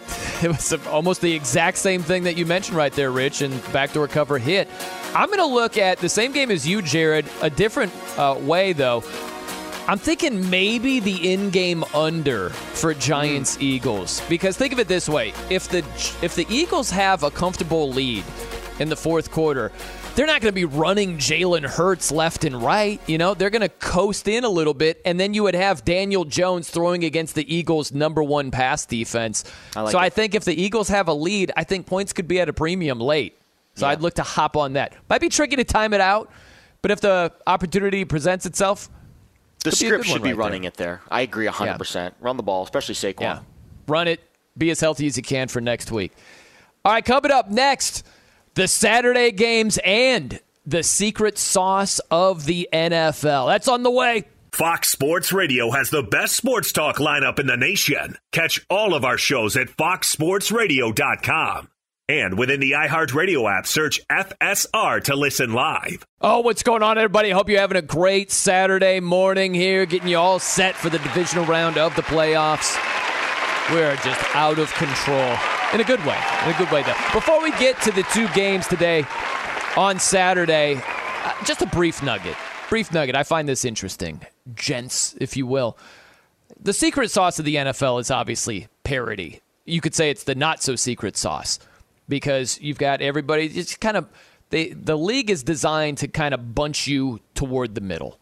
We know that. Look at Jacksonville. Jacksonville was 3 and 14 last season. Here they are in the divisional round of the playoffs. So quick turnarounds can happen. What's interesting to me is if you look at the postseason last year, you had both number one seeds get knocked out, uh, Tennessee and Green Bay. Both of those teams didn't make the playoffs this season. And oh, by the way, the defending Super Bowl champions, the Rams, they didn't make the playoffs either. So think about that. Both one seeds and the defending Super Bowl champs didn't make the playoffs this postseason. So spin it forward when you're like forecasting what's going to happen next season in the NFL, do you think you're going to say Chiefs as a one seed, they don't make the playoffs? Eagles as a one seed, they don't even make the playoffs? And assuming neither one of those teams wins the Super Bowl, oh, and the defending Super Bowl champion, they're not going to make the playoffs either. That's what we have in this postseason. That is crazy.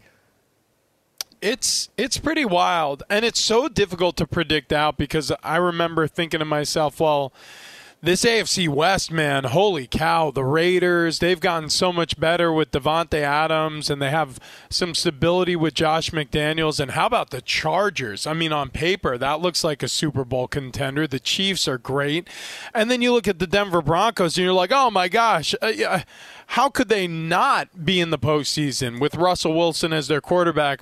And Nathaniel Hackett had a really successful year with the Green Bay Packers. And you look at the AFC West on paper in the preseason, like I just did, and then you extrapolate forward, and it looks like a completely different division than the one I was just talking about at the end of the season. So I look around this playoffs and I say, yeah, I mean, could I see the Chiefs finally succumbing to what seemingly every team succumbs to at some point or another?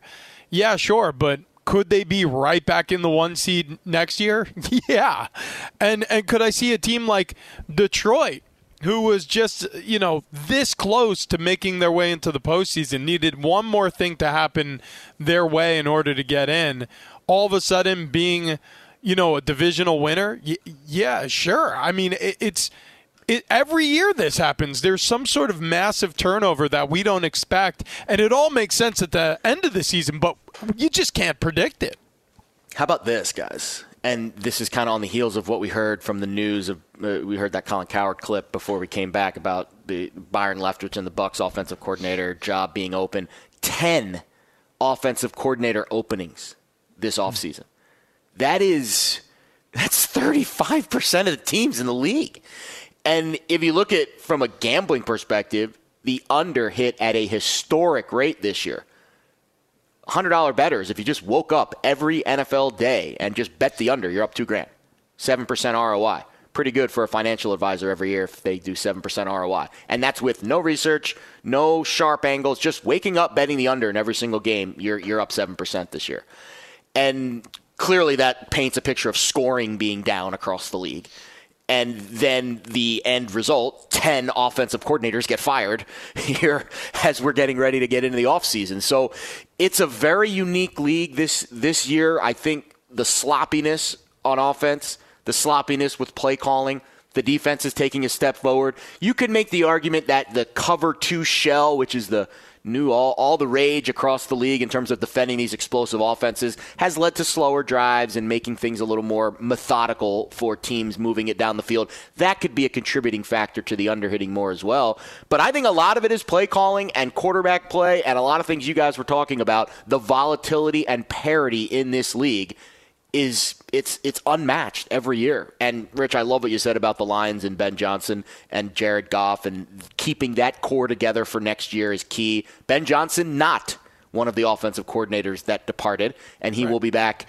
in the Motor City next season, and I'm very bullish on the Lions' chances of making the playoffs in 2023. Bullish, I like it. Okay, let's get into the matchups today. Jags, Chiefs. Chiefs favored by nine and a half. I'm trying to not – think too much about the regular season matchup. But when Jacksonville got a surprise onside kick and they were plus three in the turnover battle and they still lost by 10, like that. That doesn't inspire a lot of confidence in the Jags for me today. You know, like you won plus three, yet you lost by 10. That's who knows what the turnover differential is today. Uh, let's say they're minus. Uh, what's the score if the, the Jags they are on 30. the right? Like it could be really bad. If they're a minus three in turnovers today, they're not going to do what the Chargers did last week. That's for sure. It's no. going to be rough. I look at Jacksonville. Got to crank up the pass rush, man. That's as obvious as it gets against Mahomes. He's just going to absolutely dissect you if you can't get routine heat on him.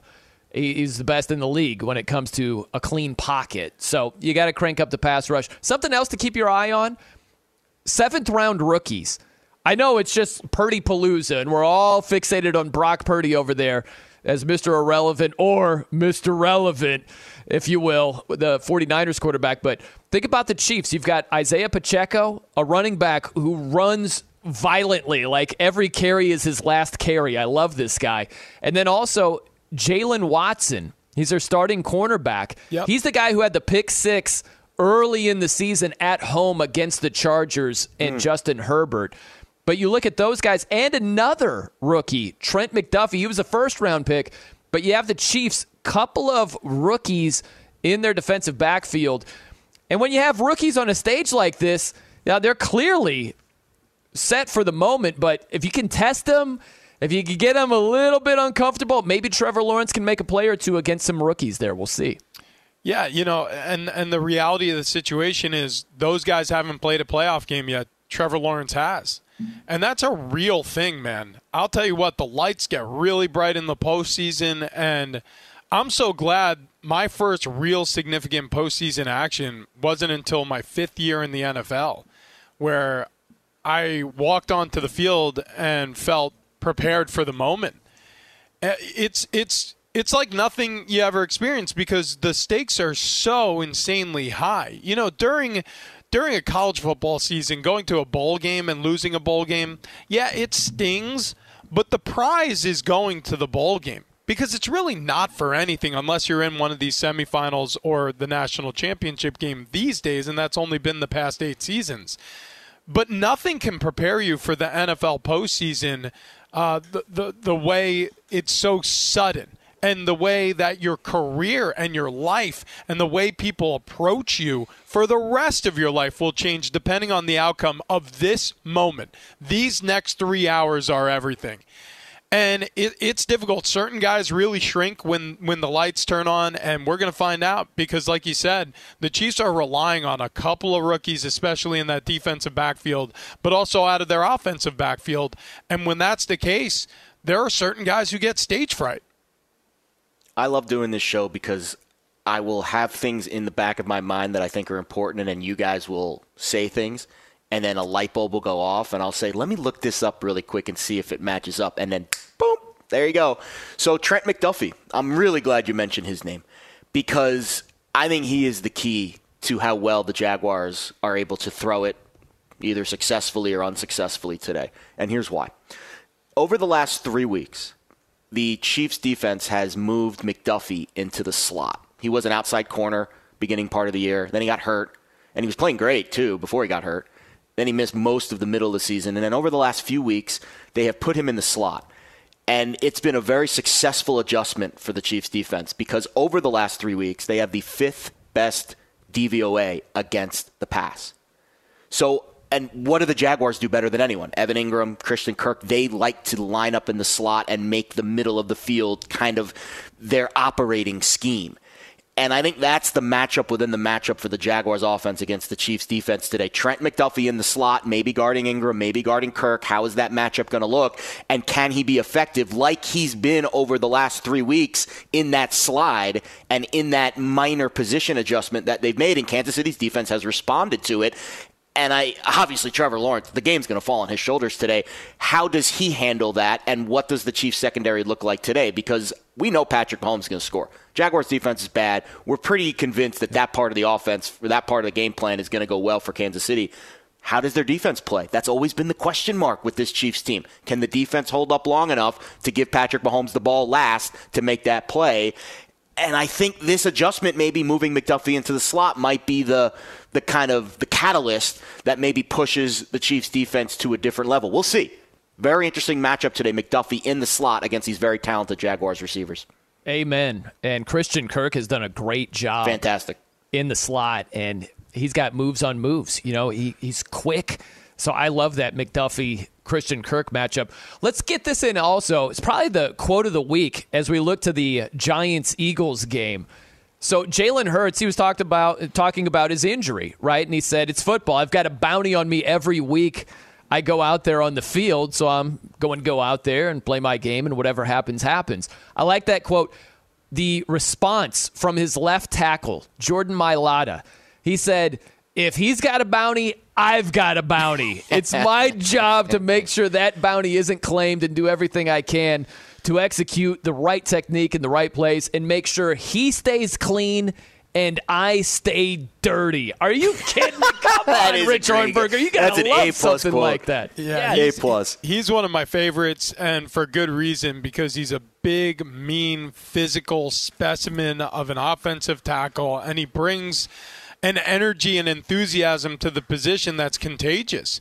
When he's going well, so is the rest of that offensive line group, and they're going to need him to because Lane Johnson's banged up, and that's um, obviously one of the best tackles in this league. So you look at this group up front for Philadelphia, and you see what they're tasked to do any unnecessary shot that Jalen Hurts takes could be the one that puts your playoff hopes out. Mm. So you have to, you have to take every single play so seriously in this game. Now, how do you do that and play loose? How do you do that and still have the ability to to operate? Well, I mean, you got to have a low heartbeat. You got to be able to handle the emotions that we were just talking about when the lights go on. And the the Philadelphia Eagles, unfortunately for them, had to sit around and wait for their opportunity to perform. The bye week, the bye week's so tricky, man, because there are everybody looks at it as an advantage because you say, "Oh, great, we could get a little healthy, we can lick our wounds, uh, we can game plan. You know, we'll have extra time uh, time to tinker with things." But it's also this: you spend more time in here, in your head. That sucks. You, you know, you, you, you spend uh, you spend all day long inside your own head, but when you're busy you don't you don't really notice it, right? When all of a sudden you can take the pressure off for a second and you know you can take a deep breath and you can sit down and watch all the other teams playing during Super Wildcard weekend, you know what starts to creep into your head? Doubt. All of a mm. sudden you go, "Wow, all these guys are really good." It, it it happens. It really does. So I'm so curious. I mean, the the Chiefs they've handled this so many times over and over again, but this Eagles team they're new to this. This group is new to this. I'm so curious to see how they handle that. So, Rich, Lane Johnson, and you and I and Brian all have something in common this year. Oh, what's that? Didn't give up a sack the whole season. yeah, there you go. How about that? He played in. Now he missed the last two games, obviously, and the Eagles gave up nine sacks in those two games, six to the Saints. Gardner Minshew was just running for his life in that Saints game. And then obviously Jalen Hurts looked a little balky and a lot of backups for the Giants defensively, but they gave up three sacks in that game. And Lane Johnson, zero sacks allowed all season. The one bugaboo, so Pro Football Focus graded the Eagles as the best offensive line in the NFL this year. The one bugaboo, though, they have committed the most penalties in the league, according to the offensive line grades. The That's most true. offensive line penalties in the NFL. Yep. Keep in mind today, we hate talking about the refs, and unfortunately, they do have a very strong impact on the game. That's the one bugaboo for this Eagles offensive line, which is the best unit in football according to the analytics. But they can get a little hold happy sometimes, right? They can get a little bit a little jittery. So the jitters and you see that guy coming off the edge, I'm just going to grab him. And you know, negates a big play. So those little things add up throughout the course of the game. And when you're talking about the offensive line, it's all a game of inches.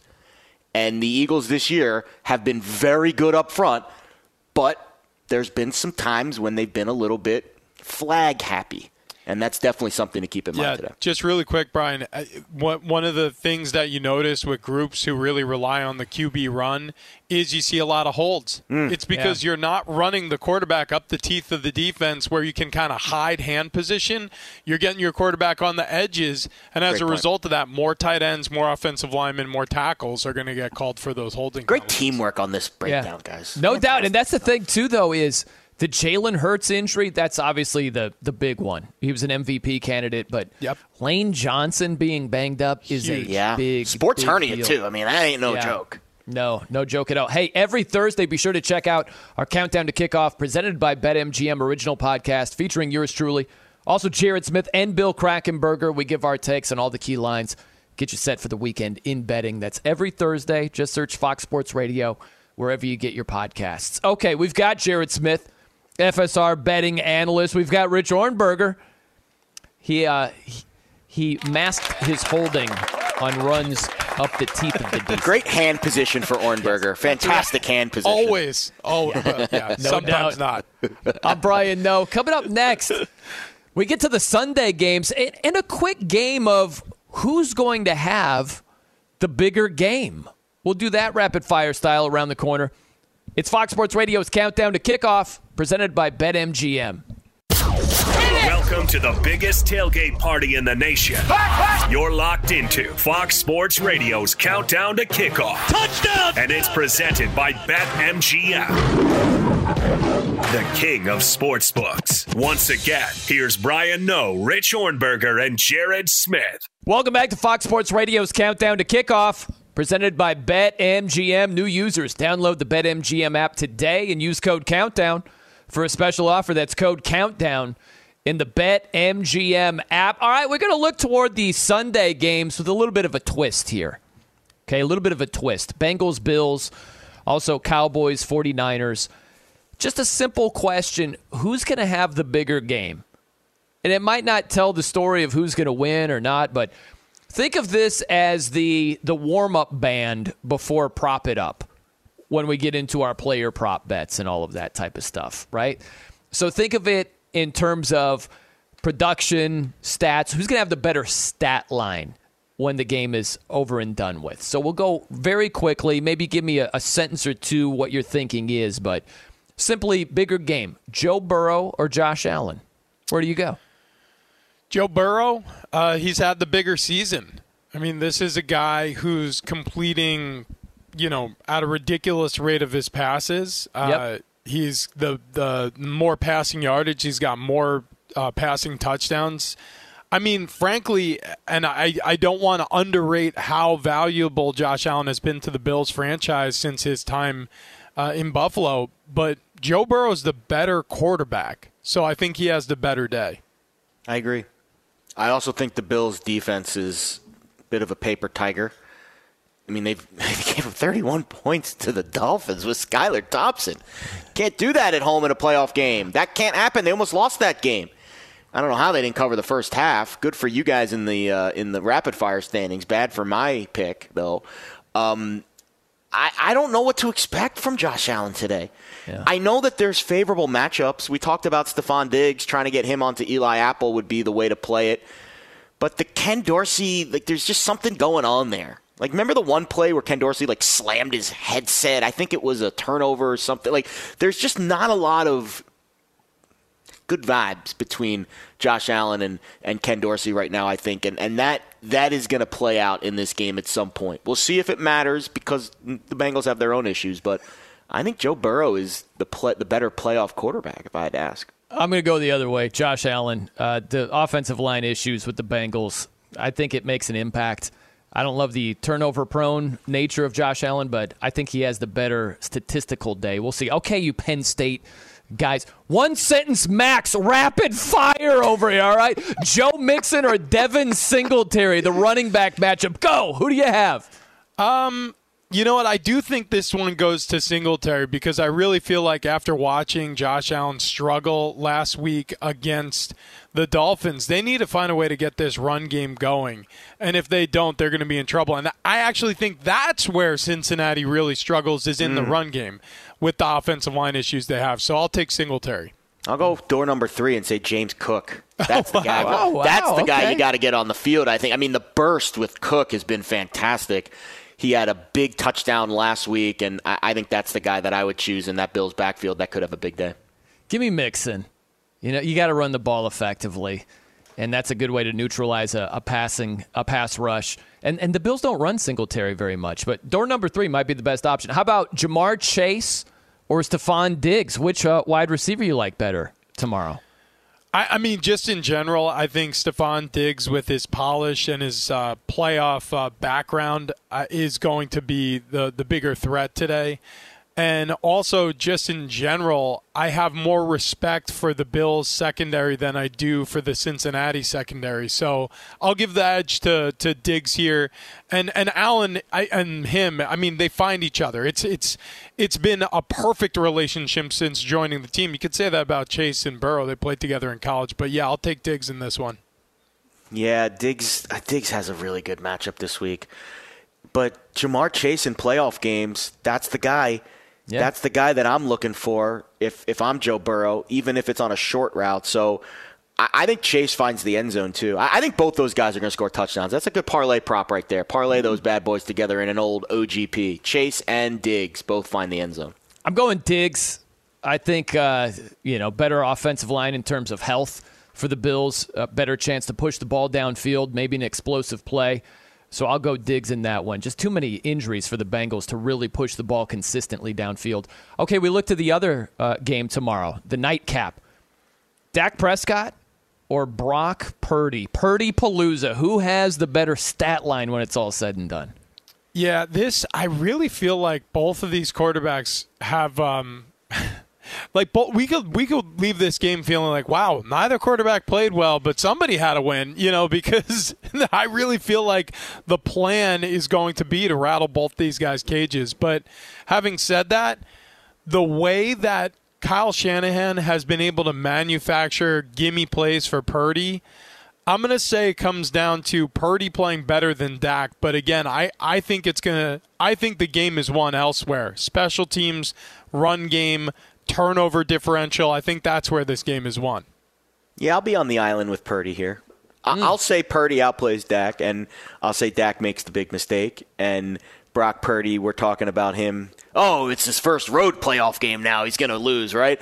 Um, if, the, of course, the, the Eagles hold serve. But yeah, I, I think Purdy's my guy this week. I'm, I'm going to ride or die with Brock. You might be right. I'm going to go with Dak.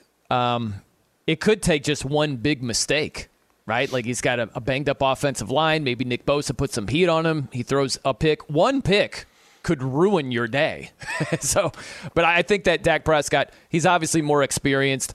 Uh, I'm going to trust him to, if he's under pressure, use his legs instead of throwing the ball like a Kareem Abdul-Jabbar skyhook into triple coverage or something like that. You know, just cut your losses. Don't don't make the big mistake. Last one here. Cowboys 49ers, Micah Parsons or Nick Bosa, who has the bigger day tomorrow?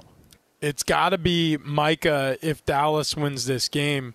I think Nick Bosa, he could he could be hidden a little bit on the stat sheet and still have an impact, but if Dallas is going to win, that means that Micah Parsons has to play a, an enormous game. He needs to factor uh, up the middle. I, I hope that what they do with him, and you know, it, it has happened all season long. They move him around. I hope they just move him around and they put him in a lot of different spots, have him rushing over a lot of different players, and uh, and they have to keep track of him that way. I think that's going to be their best chance. So I'll give it to Parsons on this one.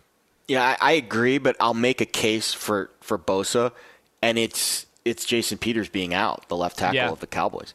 Right. And all of a sudden, you slide Tyler Smith, rookie, playing in his. I, I don't know if he played. He played a little bit last week, but obviously didn't get the start. Now he's starting on the road. Silent snap counts against this Niners defensive line. I, I could see Dak being under some serious duress in this game. Yeah, I'm going to go Nick Bosa. I think when you're going up against a, a wounded offensive line, that's advantage Bosa. We'll see how hmm. that shakes out. Okay, it's always advantage Lowenkron. And I don't care what the competition is. It's always advantage ILO. He's got the latest. What's going on, bud? Guys, we have some really interesting breaking news from college football. Pro Football Hall of Fame safety Ed Reed has just announced that his agreement to be the head coach at FCS Bethune Cookman University has fallen through. Reed said, quote, After weeks of negotiations, I've been informed that the university won't be ratifying my contract and won't make good on the agreement we had in principle. Unquote. Now, for some context, about a week ago, Reed posted a video on social media complaining about conditions at Bethune Cookman, saying, and I quote, I'm out here walking with the football team, picking up trash. I should leave. I'm not even under contract doing this. These MFers didn't even clean my GD office when I got here. Unquote. Meanwhile, in the NFL tonight, the Philadelphia Eagles will be hosting the New York Giants. And guys, multiple outlets are reporting that this morning the water is out at the Giants team hotel in Philadelphia due to a broken pipe. And that no one in the Giants traveling party can take showers this morning. I'm told that's how it was for the 1925 Portsmouth Spartans. So there might be a lot of extra smelly New York Giants football players lining up later this evening. Meanwhile, the Indianapolis Colts announced this morning that they've completed an interview with Dallas Cowboys defensive coordinator Dan Quinn for their head coaching job. NFL media reports Quinn will also interview for the Arizona Cardinals head coaching job. And finally, sad news from the NBA. Bill Schonely, the Hall of Fame longtime former voice of the Portland Trailblazers, has passed away at the age of 93, according to his biographer. Schonely was the voice of the Blazers for 28 seasons, right from their inception in 1970. And here's how it sounded as Schonely called the final seconds of the Blazers' only NBA championship in 1977. Here we go. The inbound of McGinnis. Drive, stop, pump, shoot, short, no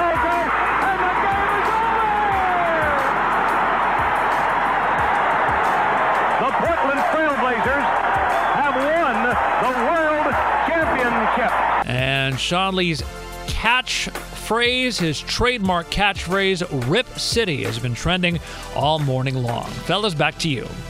Thank you, ILO. It's Fox Sports Radio's countdown to kickoff, presented by BetMGM. Uh, just one quick nugget on Ed Reed. I just think it's hilarious. You can be right and wrong at the same time. Like Ed Reed is right to say, "Hey, they should have cleaned my office," he's wrong for putting it on Twitter like these Totally MFers agree. didn't even clean my office. Like, that's not a way to inspire a lot of goodwill over there. Don't be shocked when they don't rework your contract when you put them on blast like that. That's how Twitter it goes. is the downfall of our society, guys. It really is. but it's also a very useful tool that I use every day and am way too addicted to. But it's also the downfall of society. it's highly entertaining. We're brought to you by Progressive Insurance. Progressive makes bundling easy and affordable. Get a multi policy discount by combining your motorcycle, RV, boat, ATV, and more. All your protection in one place. Bundle and save at progressive.com. All right, let's dive into this. Eight on three, one, two, three. Prop it up. Let's go play. Player plays. Ah, prop bets. Oh, so many possibilities with the divisional playoffs rolling around. We'll start with you, Jared. What do you like? Uh, what's one of your key plays this week? You know, I'm betting all props this week, so this is going to sound a lot very similar to my rapid fire segment. But how about just bet all three Giants receivers under their receiving yard total? Richie James, Isaiah Hodgins, Darius Slayton. Two out of the three are likely going to stay under. All three could absolutely stay under. I also like the Josh Allen rushing attempts prop. This is the kind of game where his legs become more of a factor. And unlike Jalen Hurts, I'm confident that Josh Allen is fully healthy and will be utilizing his legs. So how about that? We go under on the Giants receivers. We go over on Josh Allen carrying the rock. That's where I'm at in the prop market. How many? Come on props. How Seven many and a half on Seven. Josh Allen's rushing attempts prop. Oh, I- seven and a yeah. half. Wow. I can see yeah, actually, Eight and a half at plus money. You could probably find seven and a half at minus money if you look hard enough. we have some overlap here because I love a Josh Allen prop, and it's dedicated to his rushing game as well. It's going to be the over on 47 and a half Love it. rush yards on the day, and I completely agree with you. I think the success of the Bills is going to be incumbent on getting Josh Allen comfortable. And like a lot of dual threat quarterbacks, their comfort is knowing that they're also dominating in the run game too. And that's exactly what Ken Dorsey started doing in the second half against the Dolphins. He was struggling, he looked frantic. So they're like, hey, hey, hey, hey, you're Josh Allen. You're the moose of Buffalo. I mean, let's get you loose, pal. So they started having him planned QB runs, and it started changing things. So I'm taking the over on 47 and a hook with his rush yards. And then Joe Burrow, under 285 and a half passing yards. I agree with what you said, Brian. I think that I think that in order for the Bengals to win this game, it's going to take a steady dose of Joe Mixon. I don't know if they're going to be able to do it, but if they're relying on Joe Burrow to win this game with his arm alone, I don't think they will. And I do think they'll win. So I'm going to say that this comes down to Joe Burrow doing less is more approach, Joe Mixon doing more is more approach. Interesting. I like it. I'm going to look to Daniel Jones, Giants quarterback. I've got his under passing yardage. Under 216 and a half. Seems really low. You know, it seems like, man, like, I'm used to Mahomes throwing for that in the first half, but this is the number one pass defense in the NFL, in the Philadelphia Eagles. Jared went over it. Not a who's who of wide receivers to throw to, and they looked all world collectively last week against the Vikings. Much different deal uh, this week against the Eagles' pass defense. Hey, everything can go horribly wrong. Just look at my my Cavaliers bet against the banged up Warrior, the resting Warriors yesterday. But maybe the Eagles have a comfortable lead, and Daniel Jones is throwing it a lot in the second half. Could go wrong, but I go back to I know it was early in the season. I still think of Kirk Cousins with Justin Jefferson, who is an absolute stud, and they could do nothing against that Philadelphia secondary. And uh, there were jokes on Twitter about Justin Jefferson doing a good job covering Darius Slay, which, which you could see today. So give me the under Daniel Jones 216 and a half. Love it. Absolutely love it. I think that's going to be in my rapid fire segment, guys. I, I think the other one that I'll give you too that's a little bit interesting. Um, I'll give out Kelce at some point today, but I think Juju also is a guy that I would really lean on. We gave him out in the parlay, and listen, this is they make their hay over the middle of the field. This is what they do. Is the Chiefs like to throw the ball over the middle? They like to spread it out. 53 and a half, very fair there for Juju's receiving yard prop. So I will go over Juju. Hopefully, some good Juju for Smith Schuster this afternoon. Yeah, there there are certain teams where if you can shut down the middle of the field, you can mm. win, and that's absolutely the approach defenses need to take when they're facing the Chiefs. I'm really curious what this Jacksonville defense does. against Kansas City because if they can take away the middle of the field, look, no easy task, right? You know, taking away Kelce or or Juju Smith-Schuster or even um, McKinnon out of the backfield on some of those angle routes or when he releases up the middle after pre- play action. But if they can find a way to do it, it's going to be a long, hard day for the Chiefs. Love it. Okay, we've got Rich Ohrnberger, Penn State All American. We've got Jared Smith, FSR betting analyst. I'm Brian Noe. There's still a lot to do. A lot going on over here. We got picks galore, play of the day, anything else we can shoehorn in. Just goodness, over the top goodness as we count down toward the beginning of the divisional playoffs here at 4:30 Eastern Time. Not that far away. Not that far away. We're uh, approaching about four and a half hours until kickoff. Very much looking forward to it. It is Fox Sports Radio's countdown to kickoff, presented by BetMGM. Kickoffs are coming soon, and we're leading you up to them. This is Fox Sports Radio's Countdown to Kickoff, presented by BetMGM, the king of sportsbooks. Once again, here's Brian Noe, Rich Ohrnberger, and Jared Smith. Are you kidding me? It is Fox Sports Radio's countdown to kickoff, presented by BetMGM. We're brought to you by Progressive Insurance. Progressive makes bundling easy and affordable. Get a multi policy discount by combining your motorcycle, RV, boat, ATV, and more. All your protection in, in one place. Bundle and save at progressive.com. Shout out to the crew. Tremendous job as always. Woo. Ryan Bershinger, our trusted producer. Iowa Sam, technical producer. Isaac Lowenkron on the updates. Coming up at the top of the hour, up on game, LaVar Arrington, TJ Houshmandzadeh, Plaxico Burress. It's a must listen today, man. Huge weekend of ball. They'll get you all set for it. All right, let's dive into this. Rapid fire. Okay, three picks times three hosts equals nine picks, baby. Let's go. Let's start it with you, Jared. What do you have? Prop, prop, prop, prop, prop, prop. Not a lot of value sides and totals this week, so we're going props. Travis Kelce over 79.5 receiving yards. The Jags dead last in DVOA against tight ends this year. Gerald Everett went off against the Jags last week. Kelce at least seven targets, 95 yards in six straight playoff games. He'll go over 79.5 today. Trevor Lawrence over 250.5 passing yards. Game script doesn't matter. If the Jaguars are ahead, it's because Trevor Lawrence is throwing it all over the yard. If they're behind, he will be forced to throw it all over the yard, and I feel confident he will go over this total. Daniel Jones under 217 and a half passing yards. Eagles number one in DVOA against the pass this year. Darius Slay, James Bradberry, CJ Gardner, um, CJ Gardner Johnson, big step up from Patrick Peterson, Duke Shelley, and Harrison Smith. If the Giants win this game, it's going to be Jones's legs or Saquon Barkley. So it's Kelce over receiving yards, Lawrence over passing yards, Jones under passing yards. Give me an inspired underdog with a playoff tested iron chin after beating the Chargers, especially in that second half last weekend. Jags, plus nine and a half. Book wow. it. Moving on. Bills looked panicked last week against the Dolphins. Trust factor is low. I like the Bengals getting five and a half today in Buffalo. Next.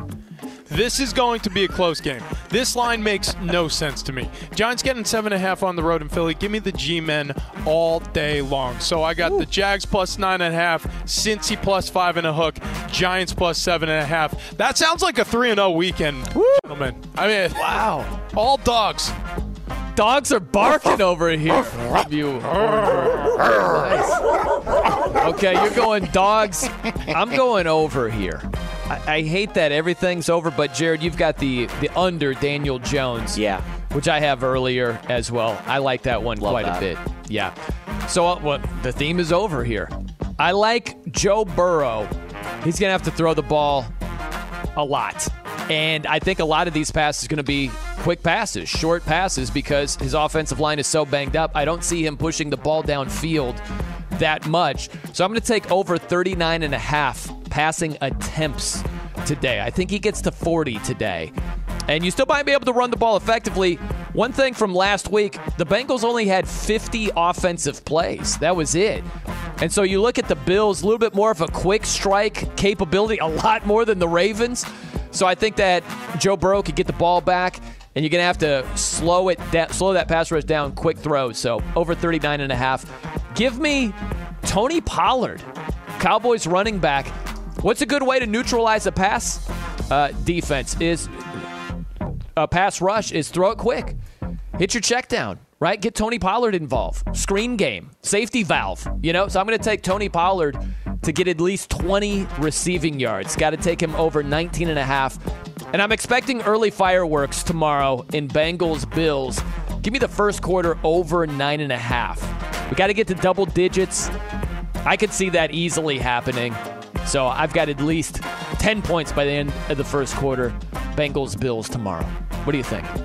I like you it. know. What, what are our, can we do? Can we have some time today? Unlike most weeks, what are everyone's record? I'm 32 and 25 on the year. Am I Oh, going to win no this idea. thing? Oh, I think you dude, are. yeah, yeah. And I went 0 and 3 last week. Ugh. Oh, really? my Wow. God. So did I, by the way. After going oh, three and a three and zero two weeks ago, I feel like I'm due for another three and zero run. You, there's no in between with Ohrnberger. It's 3 and 0 or 0 and 3. It's all in or all out. Great or bad? All right, we got time for this. Let's do it. This is the best play of the day. It's a touchdown. Give it to me. I'm all ears, Jared. What do you think it is? I might be foolish here, but give me the Niners. Lay the four. Purdy party. Prescott picks. Go San Fran. Let's do it. Like it. It's public, but I don't That's care. the only Purdy, dog you didn't public choose, right. Rich? That's the only, one. I, I yeah yeah. That's the only one I didn't choose. I can't know pick what? one on that one. I'll add it. Give me the Cowboys plus four. see how it works out. Enjoy the games. We'll see you.